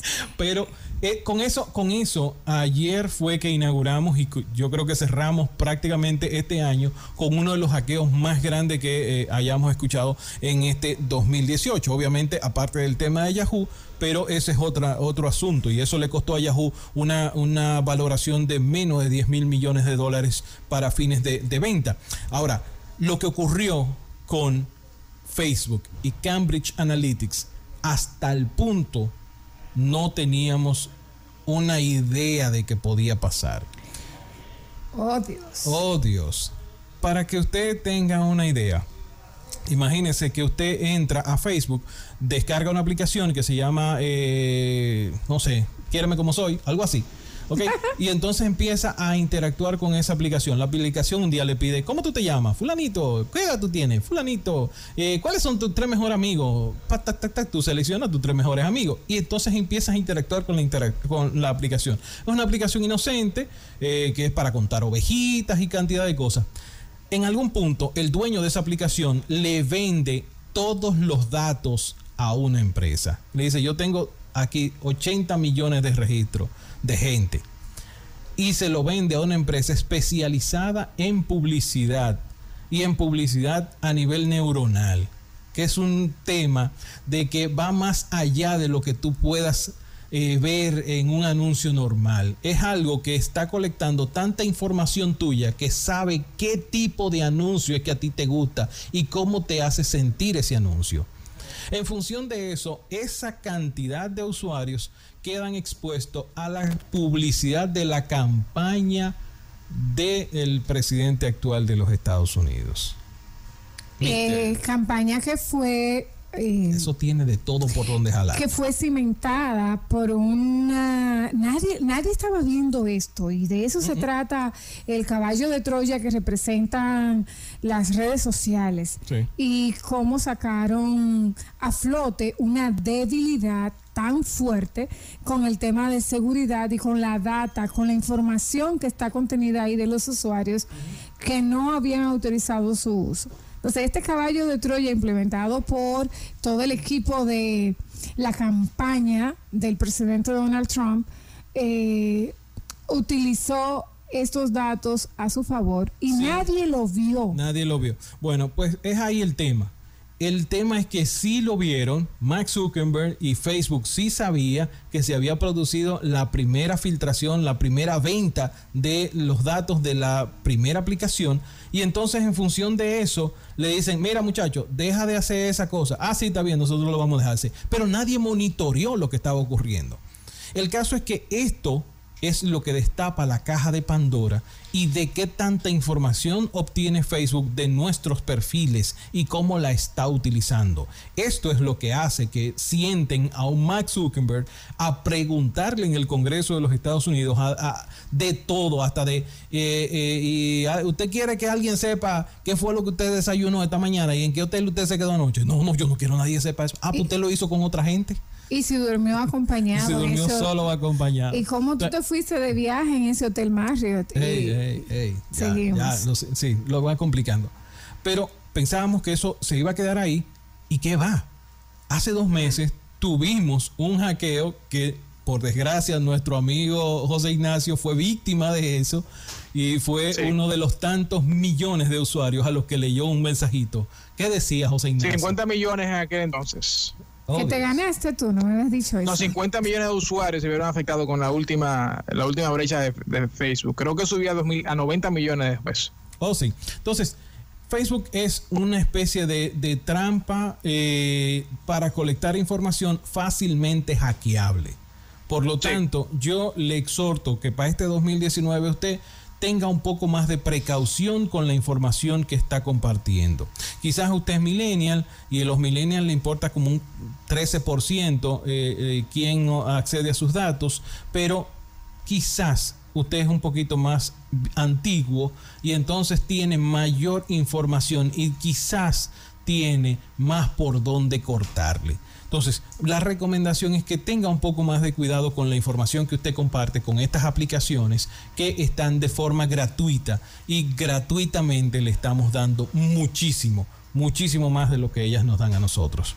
Isaac, también algo que los usuarios quizá descuidan son las actualizaciones a sus aplicaciones y a cualquier software en su computadora. ¿eh? Oh, no, eh, creo que un tema que se descuida ese. Oh, pero es que tú sabes cuál es la excusa favorita de un usuario para no actualizar una, una aplicación en meses. ¿Cuál? No tengo espacio. Es que no, no, tengo espacio. O sea, borra la aplicación y Hágale espacio entonces, exactamente. Señores, aquí tengo, aquí tengo un listado, Isaac, ya que tú mencionaste que, y Janet, que ayer, eh, a propósito, irónicamente, del Día Internacional de Seguridad Informática, entonces el Marriott tiene información comprometida de muchos millones de usuarios.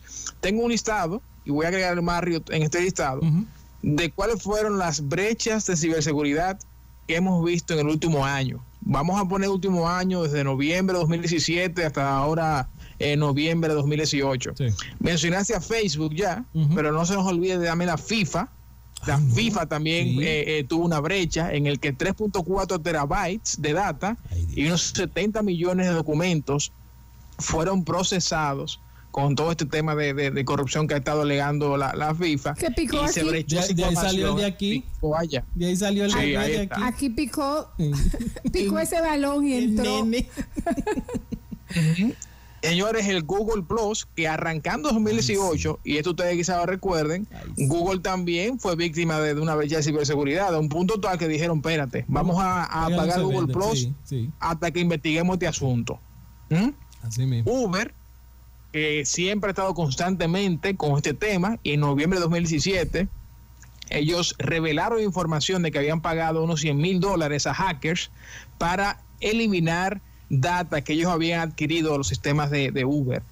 ¿Tú recuerdas ese, Isaac? Porque se fue popular. Uber se sentó con unos hackers y dijo, miren, le vamos a pagar para que ustedes mejor borren la data que ustedes nos sacaron. Ese expuso en aquel entonces unos 57 millones de, de, usuarios. British Airways también se, se, filtró información acerca de transacciones, unos 400 mil usuarios.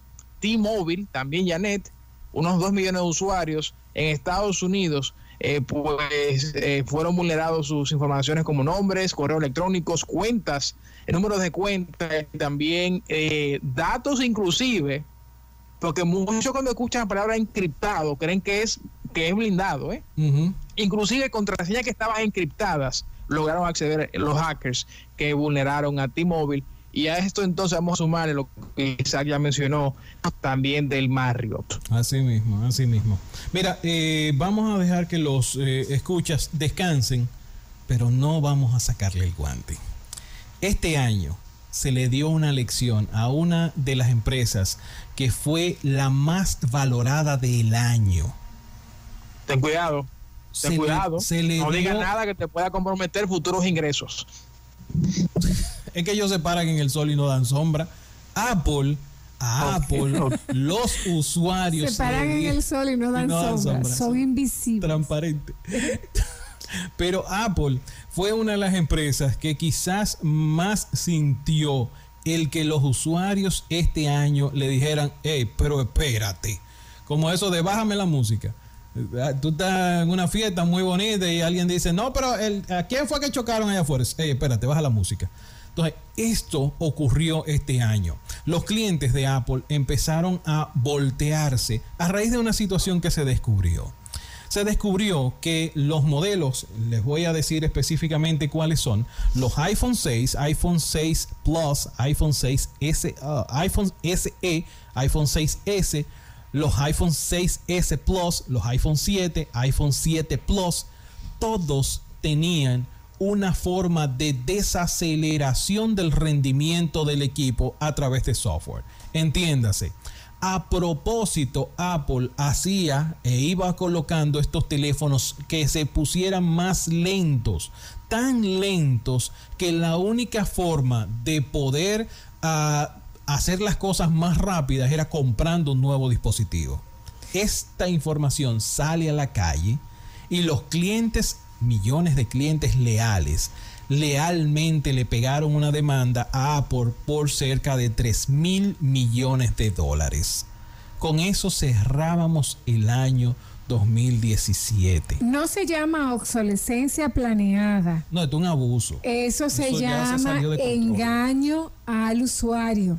Eso salió de control. De eh. hecho, casualmente, volvemos a Europa donde en Europa tanto Samsung como Apple fueron condenadas hace dos meses por precisamente abusar de la confianza del cliente a través de obsolescencia. Entonces, este fue uno de los años donde los usuarios le dijeron a Apple, hey, no, tú estás haciendo algo mal. Y déjeme decirle, lo que ha estado ocurriendo con Apple, lo que ha estado ocurriendo con Apple durante este 2018 para el olvido, para el olvido, porque de ser la empresa más valuada, creo que era un trillón, una cosa así fue que, llegó, que llegó ese año. Este año, pues déjeme decirle que asimismo empezó un declive a partir de los lanzamientos de los nuevos iPhone X, iPhone XS, XS Max, porque las ventas de esos dispositivos no están yendo hacia donde todo el mundo quería.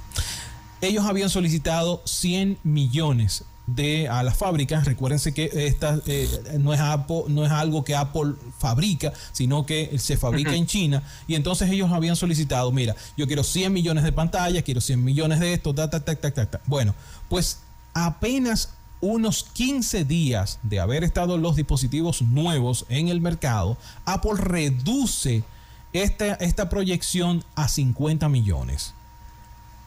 Un mes después, cuando se lanza el iPhone XR, que esperaba que iba a romper todos los récords de venta y todo, y que y lo daban como la, la panacea del, del teléfono del.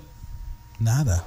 La gente no le hizo caso y empezó a irse por un teléfono más barato que el iPhone 8 en vez de comprar un teléfono más caro con menos, con menos cualidades o con menos características. Entonces empieza a ocurrir y Apple arrastra por sí solo a Nasdaq que es el índice bursátil más importante relacionado con las empresas de tecnología. Lo arrastra hasta llevarlo a límites históricos de caídas. Esto ha ocurrido, ha continuado. Hoy sale la información de que suplidores de Apple están yéndose a la quiebra porque no van a poder suplir. O sea, si tú me dijiste que, que iba a comprarme 100 y ahora me está diciendo que nada más va a comprar 25, pero ya yo había comprado la harina, la sal, los huevos, todo para fabricar 100. Y ahora, ¿qué voy a hacer? Porque con esos 25 no, no doy para pagar los 75.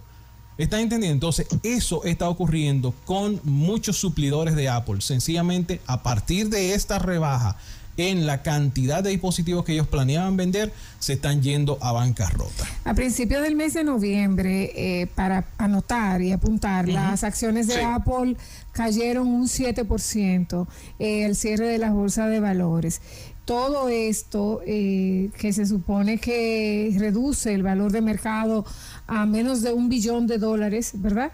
Eh, con respecto a, las ventas que se estaban estimando de estos nuevos iPhones que no, no han llegado a cumplir las expectativas Señores, proyectadas.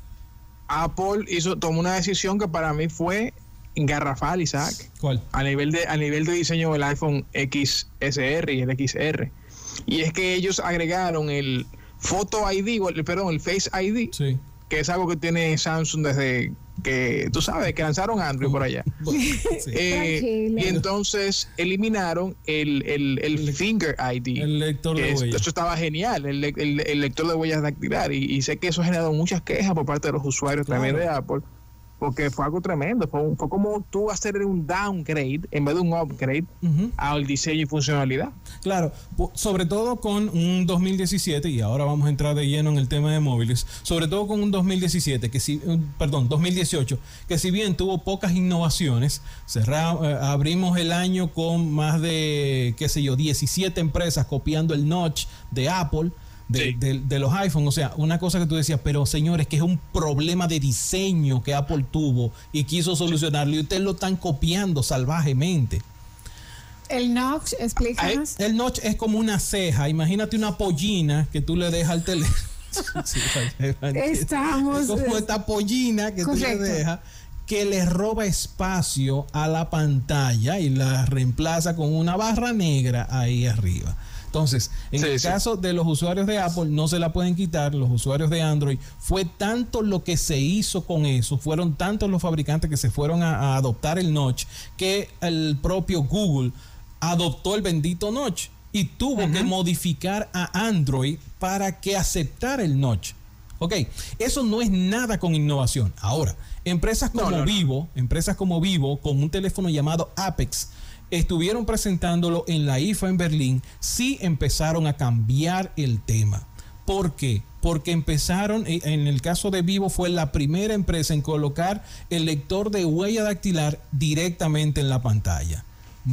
o sea, así como usted se lo imaginaba el futuro hace cinco años, que yo voy a desbloquear el teléfono topándole en la pantalla. Bueno, pues sí, se desbloquea a través de la pantalla con el lector de huella dactilar colocado debajo de la pantalla. Fueron los primeros en hacerlo. Dime. Te voy a mencionar, ya que entramos en el tema de smartphones, y sé que todavía te quedan a ti unas predicciones para el 2019, el involucre para el 2019, para que tú sabes que te pasemos nota todos los meses. Pero en fin, antes de pasar a eso, pasamos a smartphones. Smartphones continúa siendo quizá una de las industrias, eh, uno de los mercados de mayor consumo y de mayor demanda en todo el tema tecnológico. Si bien es cierto que ha disminuido bastante tanto su crecimiento como su tema de innovación que va de la mano, vimos lanzamientos interesantes. Y aquí te voy a mencionar 10. Wow tú, tú agregas de esos, pero creo que de los 10 tú menciones cuando yo termine cuál para ti fue el mejor y por qué. Dale. Y ni siquiera hemos hablado de lo que introdujo Samsung, que al fin creo que es el momento wow de la industria, que es el tema del celular plegable. Pero en fin, lanzamientos más importantes del 2018 en términos de smartphones. Samsung Galaxy S9 y S9 Plus. Fue un fracaso. Sony Xperia X. Ok, me vas diciendo uno por uno entonces. Fue un fracaso. Samsung Galaxy S9 y S9 Plus. Fue un fracaso. Sigue. Sony Xperia XZ3. Eso está por Cuando verse. tú dices que fue un fracaso, en venta, en venta, fue un fracaso en venta. Ah. A Samsung nunca se le había abierto el pecho, con el S9 se le abrió el pecho de lado a lado. Sony Xperia XZ3. No, sí, olvídate de eso. Sí. LG B4 Think. ThinkQ, el nombre más largo para un producto de, celular. Eh, no, olvídate. De hecho, abre un paréntesis, eh, la división de móviles de LG tuvo durante los últimos seis meses 400 millones en pérdidas. Tiene números rojos desde hace un año y medio. Eso hizo que hace dos días, el lunes, agarrando la semana, le cortaran la cabeza al gerente que habían puesto para dirigir esa división hace menos de un año. O sea, LG, la división de móviles del G, no está dejando ni un peso. Al contrario, están gastando todo lo que no se han ganado en los últimos tres años. Sigue.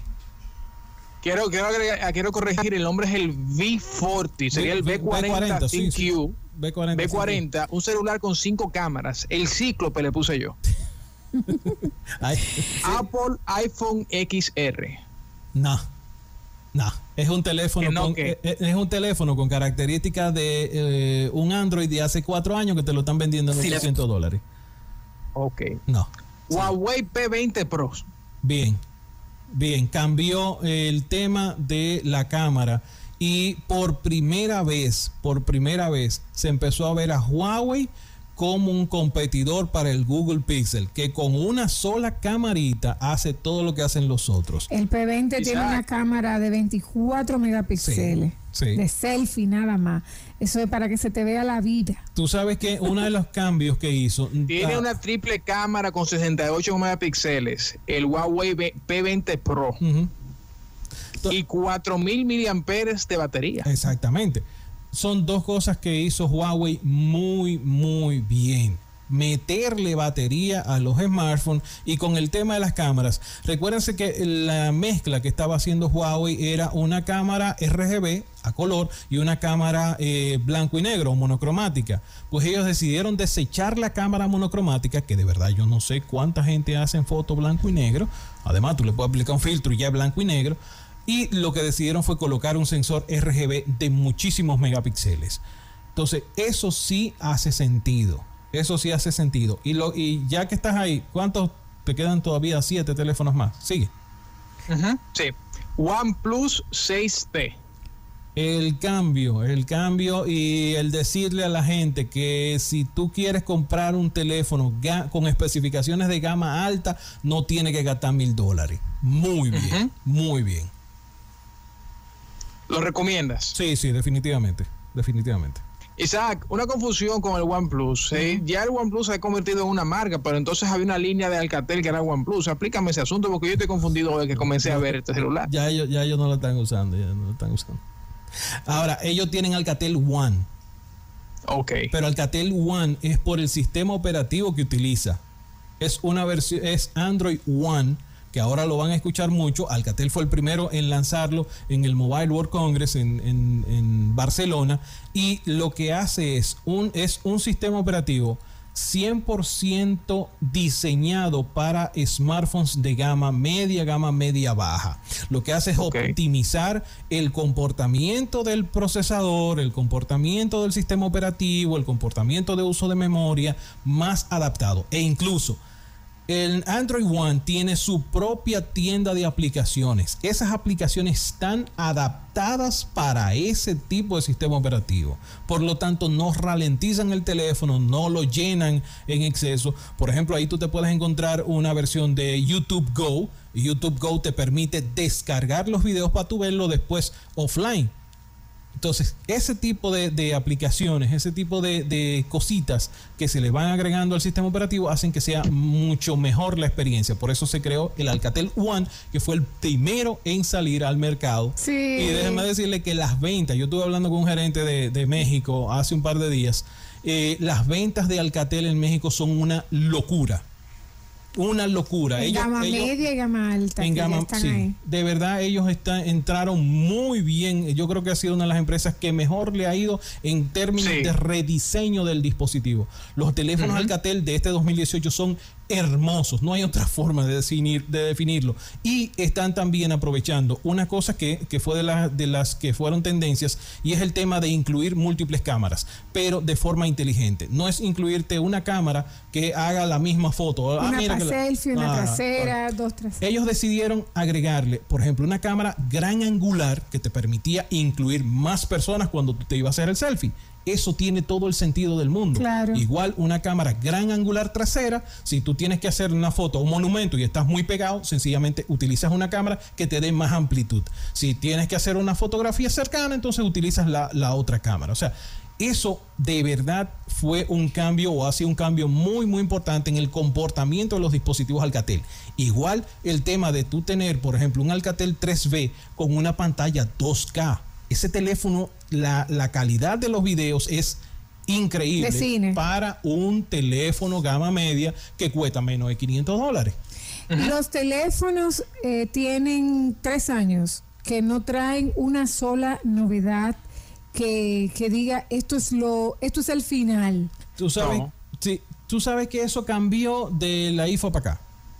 Hasta la IFA eso, eso estaba ocurriendo. En este caso, en la IFA en Berlín, es el, que es el evento de principio de año. Finales de año. Finales de año. están tres grandes eventos. Está el Consumer Electronic Show en enero, el Mobile World Congress en febrero, y está la IFA en Berlín, que es la parte de consumo para toda Europa. Ahí se presentan, perdón, se presenta el Huawei Mate 20 Pro. ¿Ok? Y es un dispositivo. no, espera, no, no, me voy para allá. No te adelantes, no te adelantes. ¿Cuántos teléfonos te quedan? Apple iPhone XS Max. No, no es lo mismo que, el, que la versión anterior, lo único que es más grande. O sea, es lo mismo, es el mismo teléfono más caro. Es lo mismo. Google Pixel 3 XL y Google Pixel 3. El problema de diseño de los Google Pixel es el, lo que hace que la gente no se volviera loco con ellos. Está metido en un teléfono de nicho que solamente los geeks son los que lo van a comprar, aunque tiene una de las mejores cámaras del mercado. ¿Por qué?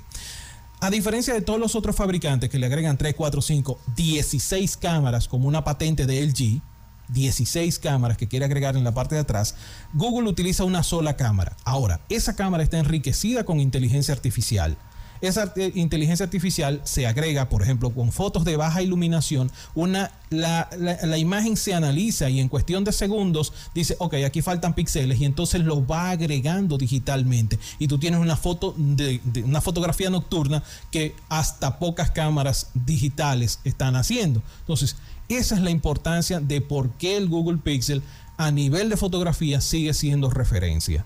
Y es solamente por eso. Continúa. Tenemos Huawei Mate 20 Pro, número 2. Posiblemente el mejor teléfono del año. ¿Cómo? Sí. Porque. Número uno. Ajá. Ok, vamos. Sí, sí. Porque en el caso de Huawei está maximizando lo que le había ido bien está agregando mayor capacidad en batería, está subiendo a una batería de 4200 mAh, lo que te da todo el día. Tiene unos gimmicks eh, que son, le decimos en tecnología, esas cosas que nadie va a usar, pero que le echan vaina a todo el mundo y es algo llamado carga reversible. Y es que, por ejemplo, si tú tienes un teléfono que carga de forma inalámbrica, tú puedes pegarlo a un Huawei y el Huawei va a cargar ese otro teléfono. Okay, esa es una de las cosas. El otro es el tema del arreglo de las cámaras. eh, una de las cosas que me hacía todo el sentido del mundo era que los teléfonos vinieran con tres cámaras. Para mí, yo tengo dos años diciendo eso. Los teléfonos deben venir con tres cámaras. ¿Por qué? Una cámara normal, que es la que te va a hacer la fotografía plana, una cámara gran angular, que te va a hacer la fotografía panorámica, y una cámara con telefoto, que es la que te va a permitir el aumento de zoom hasta a 5x.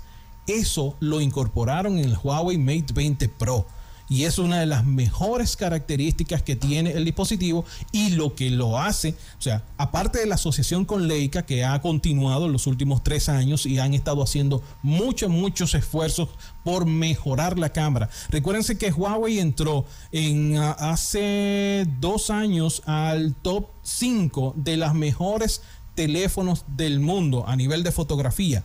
No se ha apiado del top 3 nunca. De hecho. Bueno, y hoy es número 2 en ventas, ¿eh? Hoy es número 2 de ventas. Con eh, el, último trimestre vendió un 14% más, cerrando ya el año, un 14% más, eh, a diferencia de Apple que estuvo vendiendo un 12%.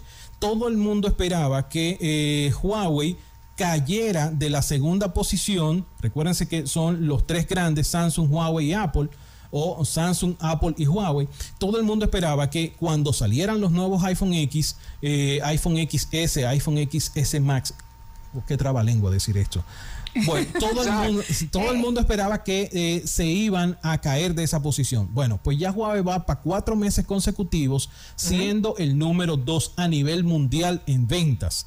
Señores, Huawei tiene todas las condiciones para mantener esa posición y cuidado. Sí, por supuesto que sí, por supuesto que sí. Eh, ¿Cuánto te falta? ¿Te falta uno? Falta uno y es el Samsung Galaxy Note 9. Ya. Y, hay que decirlo, vendió, vendió en el primer trimestre del año, se estaban hablando de que las ventas que se que a las que estaba apostando Samsung este año iban a ser superiores. Millones de unidades salieron en el primer trimestre con este teléfono. Sí, el, el teléfono Note es o sigue siendo la tabla de salvación de Samsung. Recuérdense que ocurrió con el Note 8, que fue el teléfono que salió después de la debacle ¿ok? Y entonces este Note 9 sigue reafirmando, le, le, crearon unos, unas características, por ejemplo ahora el lapicito, que la gente entiende que sí se pueden utilizar y que son funcionales. Bluetooth, que tú puedas controlar una presentación, que tú puedas hacerte un selfie, que tú puedas eh, disparar una foto utilizando el lapicito. Eso sí es una, es una innovación. Esa fue la novedad. La única a mí me encantó eso. Sí, de verdad está, está muy atractivo. Aquí está Isaac, ¿se quedó algún teléfono en este listado que tú tienes que merezca estar entre los 10 mejores del año? Definitivamente, hermano. Usted tiene que meter al Opon. Tiene que meter a Opon tiene es? Tiene, eh, Oppo es un fabricante eh, chino. Y Xiaomi tampoco lo han mencionado, que no, es parte de, nuestro mercado. Tú sabes que, que, él no mira para los sitios pobres. es, elitista. es elitista. Pero tienes que meter tres compañías que han estado haciendo la tarea muy, muy bien. Está Oppo, está Xiaomi y está Vivo. Esas tres empresas han estado liderando el en términos de actualización y de innovación, han estado liderando. ¿Por qué?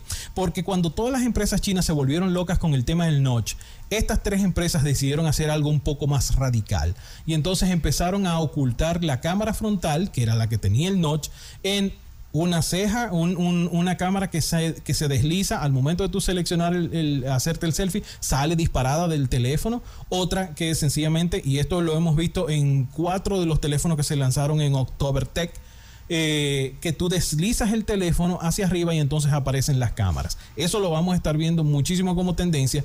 Y otra de las cosas que hicieron es ahora ya van a eliminar el notch más o menos y van a tener un punto en la pantalla por donde van a pasar los sensores y va a pasar la cámara. En el caso de esto, en el caso de Vivo, fue el primer dispositivo móvil en venir con lector de huella dactilar incorporado en la pantalla, que para mí va a ser el estándar para 2019 respecto a los dispositivos móviles. Señores, vamos con esto entonces a una breve pausa y al regreso Isaac Ramírez va a terminar con sus predicciones para el año 2019. ¿Qué veremos a nivel de tecnología e innovación? ¿A qué hay que tenerle el pie pisado? para que no se nos vaya adelante. Así que vamos a una breve pausa y regreso continuamos con este resumen Tecnología 2018 con Isaac Ramírez. No se mueva.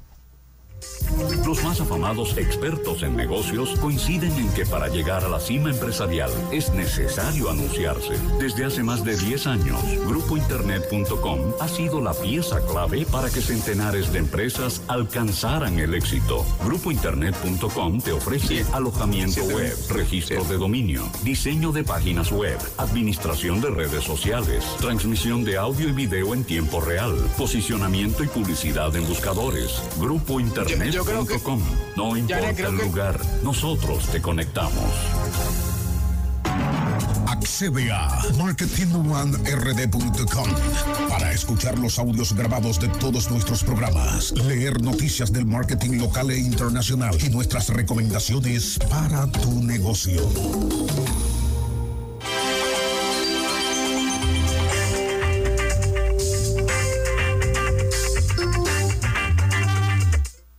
Conversamos nosotros con Isaac Ramírez en esta evolución que ha tenido la tecnología en el año 2018 y en una revisión especial. Hemos ido pasando por diferentes escenarios y ya en esta última parte del programa hay que hablar acerca de hacia dónde se mueve la tecnología para el año que recién casi casi lo tenemos encima. Ya, 2019. Ya, y hay que empezar a ver qué es lo que se va a hacer para Nochebuena. Miren, a nivel de redes sociales, en el caso de... Eh, ahí está bien. En el caso de redes sociales. Isaac, dime. quiero interrumpirte antes de tu arrancar. Recuerda que lo que sea que tú digas hoy en este programa quedará, grabado. ¿eh? Y podrá ser usado en su contra. Sí, en cualquier tus aciertos y tus desaciertos. Ok, bien. sin presión, ¿eh? Pero no, sin presión no. El video va a ser, para el tema de las redes sociales, el video va a ser fundamental. De hecho, actualmente los videos están generando un 21% más de interacción en Instagram. Así que prepárense mentalmente. De hecho, esta semana se lanzó un nuevo dispositivo de los amigos DJI, se llaman DJI Osmo Pocket Búsquense eso, cuesta 350 dólares y va a revolucionar la forma de cómo no hacemos vlog, cómo hacemos, eh, o sea, todo lo que hacemos en video va ahora aumentado a muchísima calidad. Así que prepárense que vamos a tener muchísimo más videos en nuestras redes sociales. Ahora, otra de las... nos agarre confesar. Sí, sí, prepárense mentalmente. Obviamente, a quien se le abrió el pecho, José Ignacio dice que no, pero a Instagram TV sí se le abrió el pecho. Nadie hace, nadie usa eso ni lo menciona, pero ahí va. Otra de las cosas que eh, definitivamente van a ser tendencia, inteligencia artificial. Si bien vimos muchos ah, dispositivos saliendo, entre comillas, con inteligencia artificial, en este caso va el tema mucho más allá y un poco más serio. ¿ok? Es el tema del aprendizaje automático, machine learning y una cantidad de... Eh, segmentos que se agregan al tema de inteligencia artificial que van a estar siendo mejor explotados. Los hemos estado viendo con eh, empresas que están quitando los call centers, están reemplazando humanos con inteligencia artificial porque es mucho más eficiente en, términos de dar información y eh, recibir al usuario. Por lo tanto, la inteligencia artificial va a ser una de las grandes cosas eh, que van a estar ocurriendo. El tema de procesamiento de datos o el Big Data.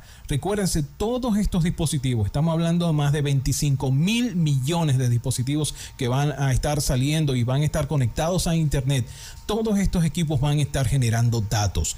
Así que el combustible de la próxima gran eh, revolución industrial van a ser los datos y la forma de analizar esos datos es lo que va a darnos la experiencia desde un usuario eh, que va a un negocio, cuántas veces ha ido, de qué forma, qué pide, que cada cierto tiempo, que, o sea, Toda esa información es la que nos va a estar haciendo y va a estar llegando de múltiples formas y que vamos a estar analizándola. Así que algo a tener en cuenta, mucho esto de Big Data.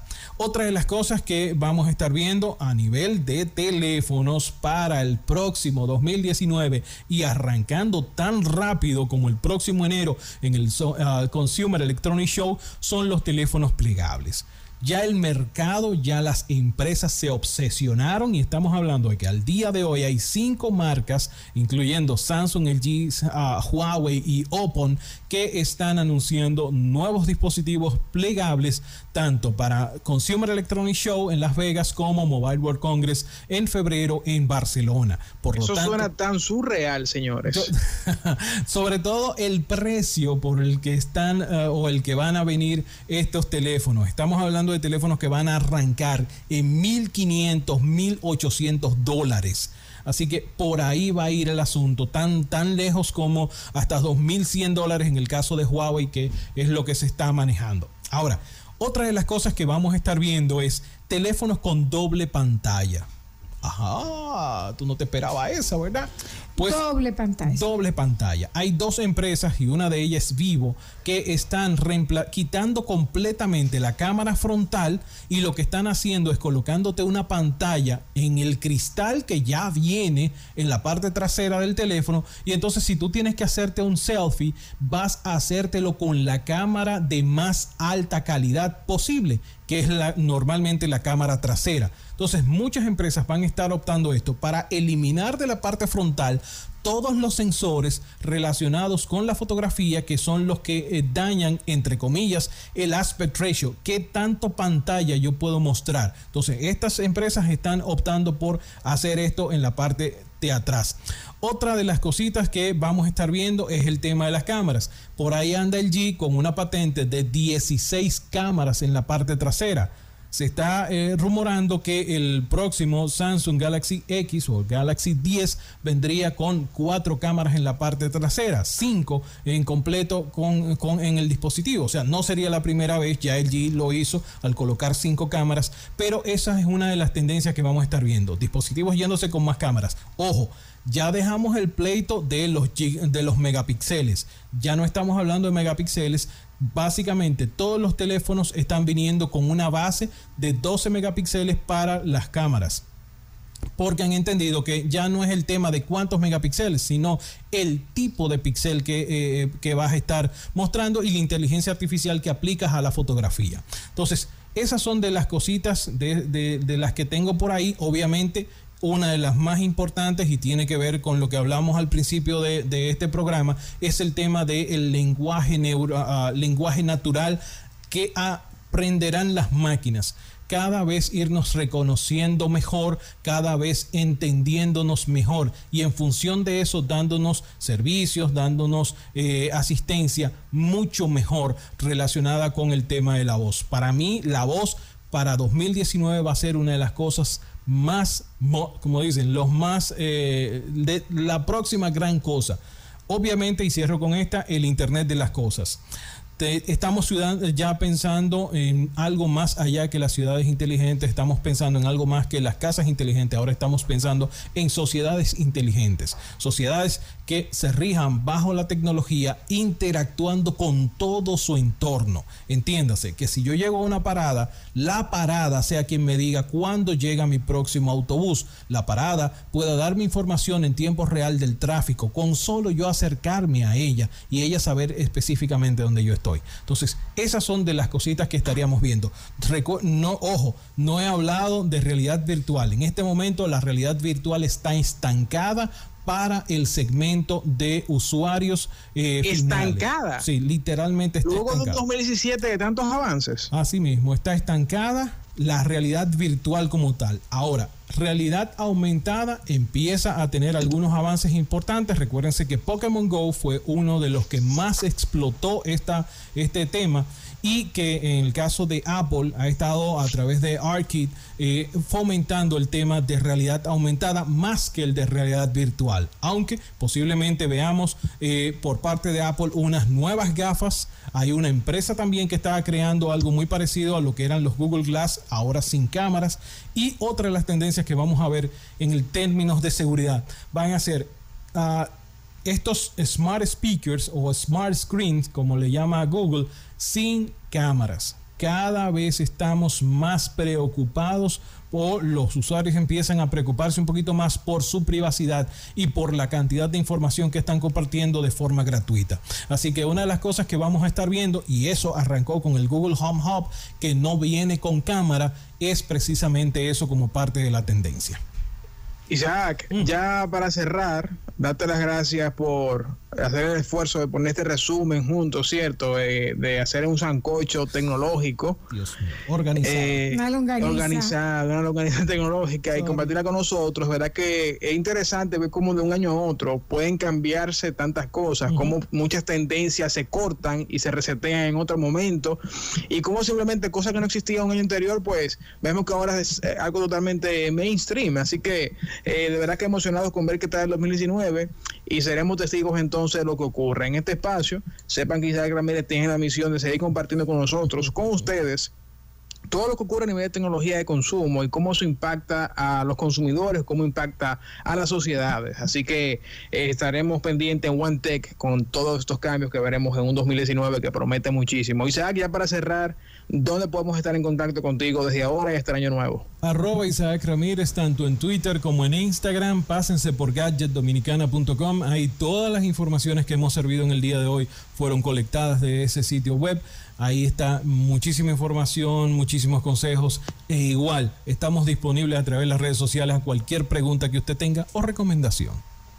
Excelente. Janet, Anthony Isaac, misión cumplida. Definitivamente las mejores recomendaciones de tecnología la puede encontrar nueva vez escuchando este podcast en nuestra cuenta en iTunes, Spotify y en nuestra página marketingonerd.com.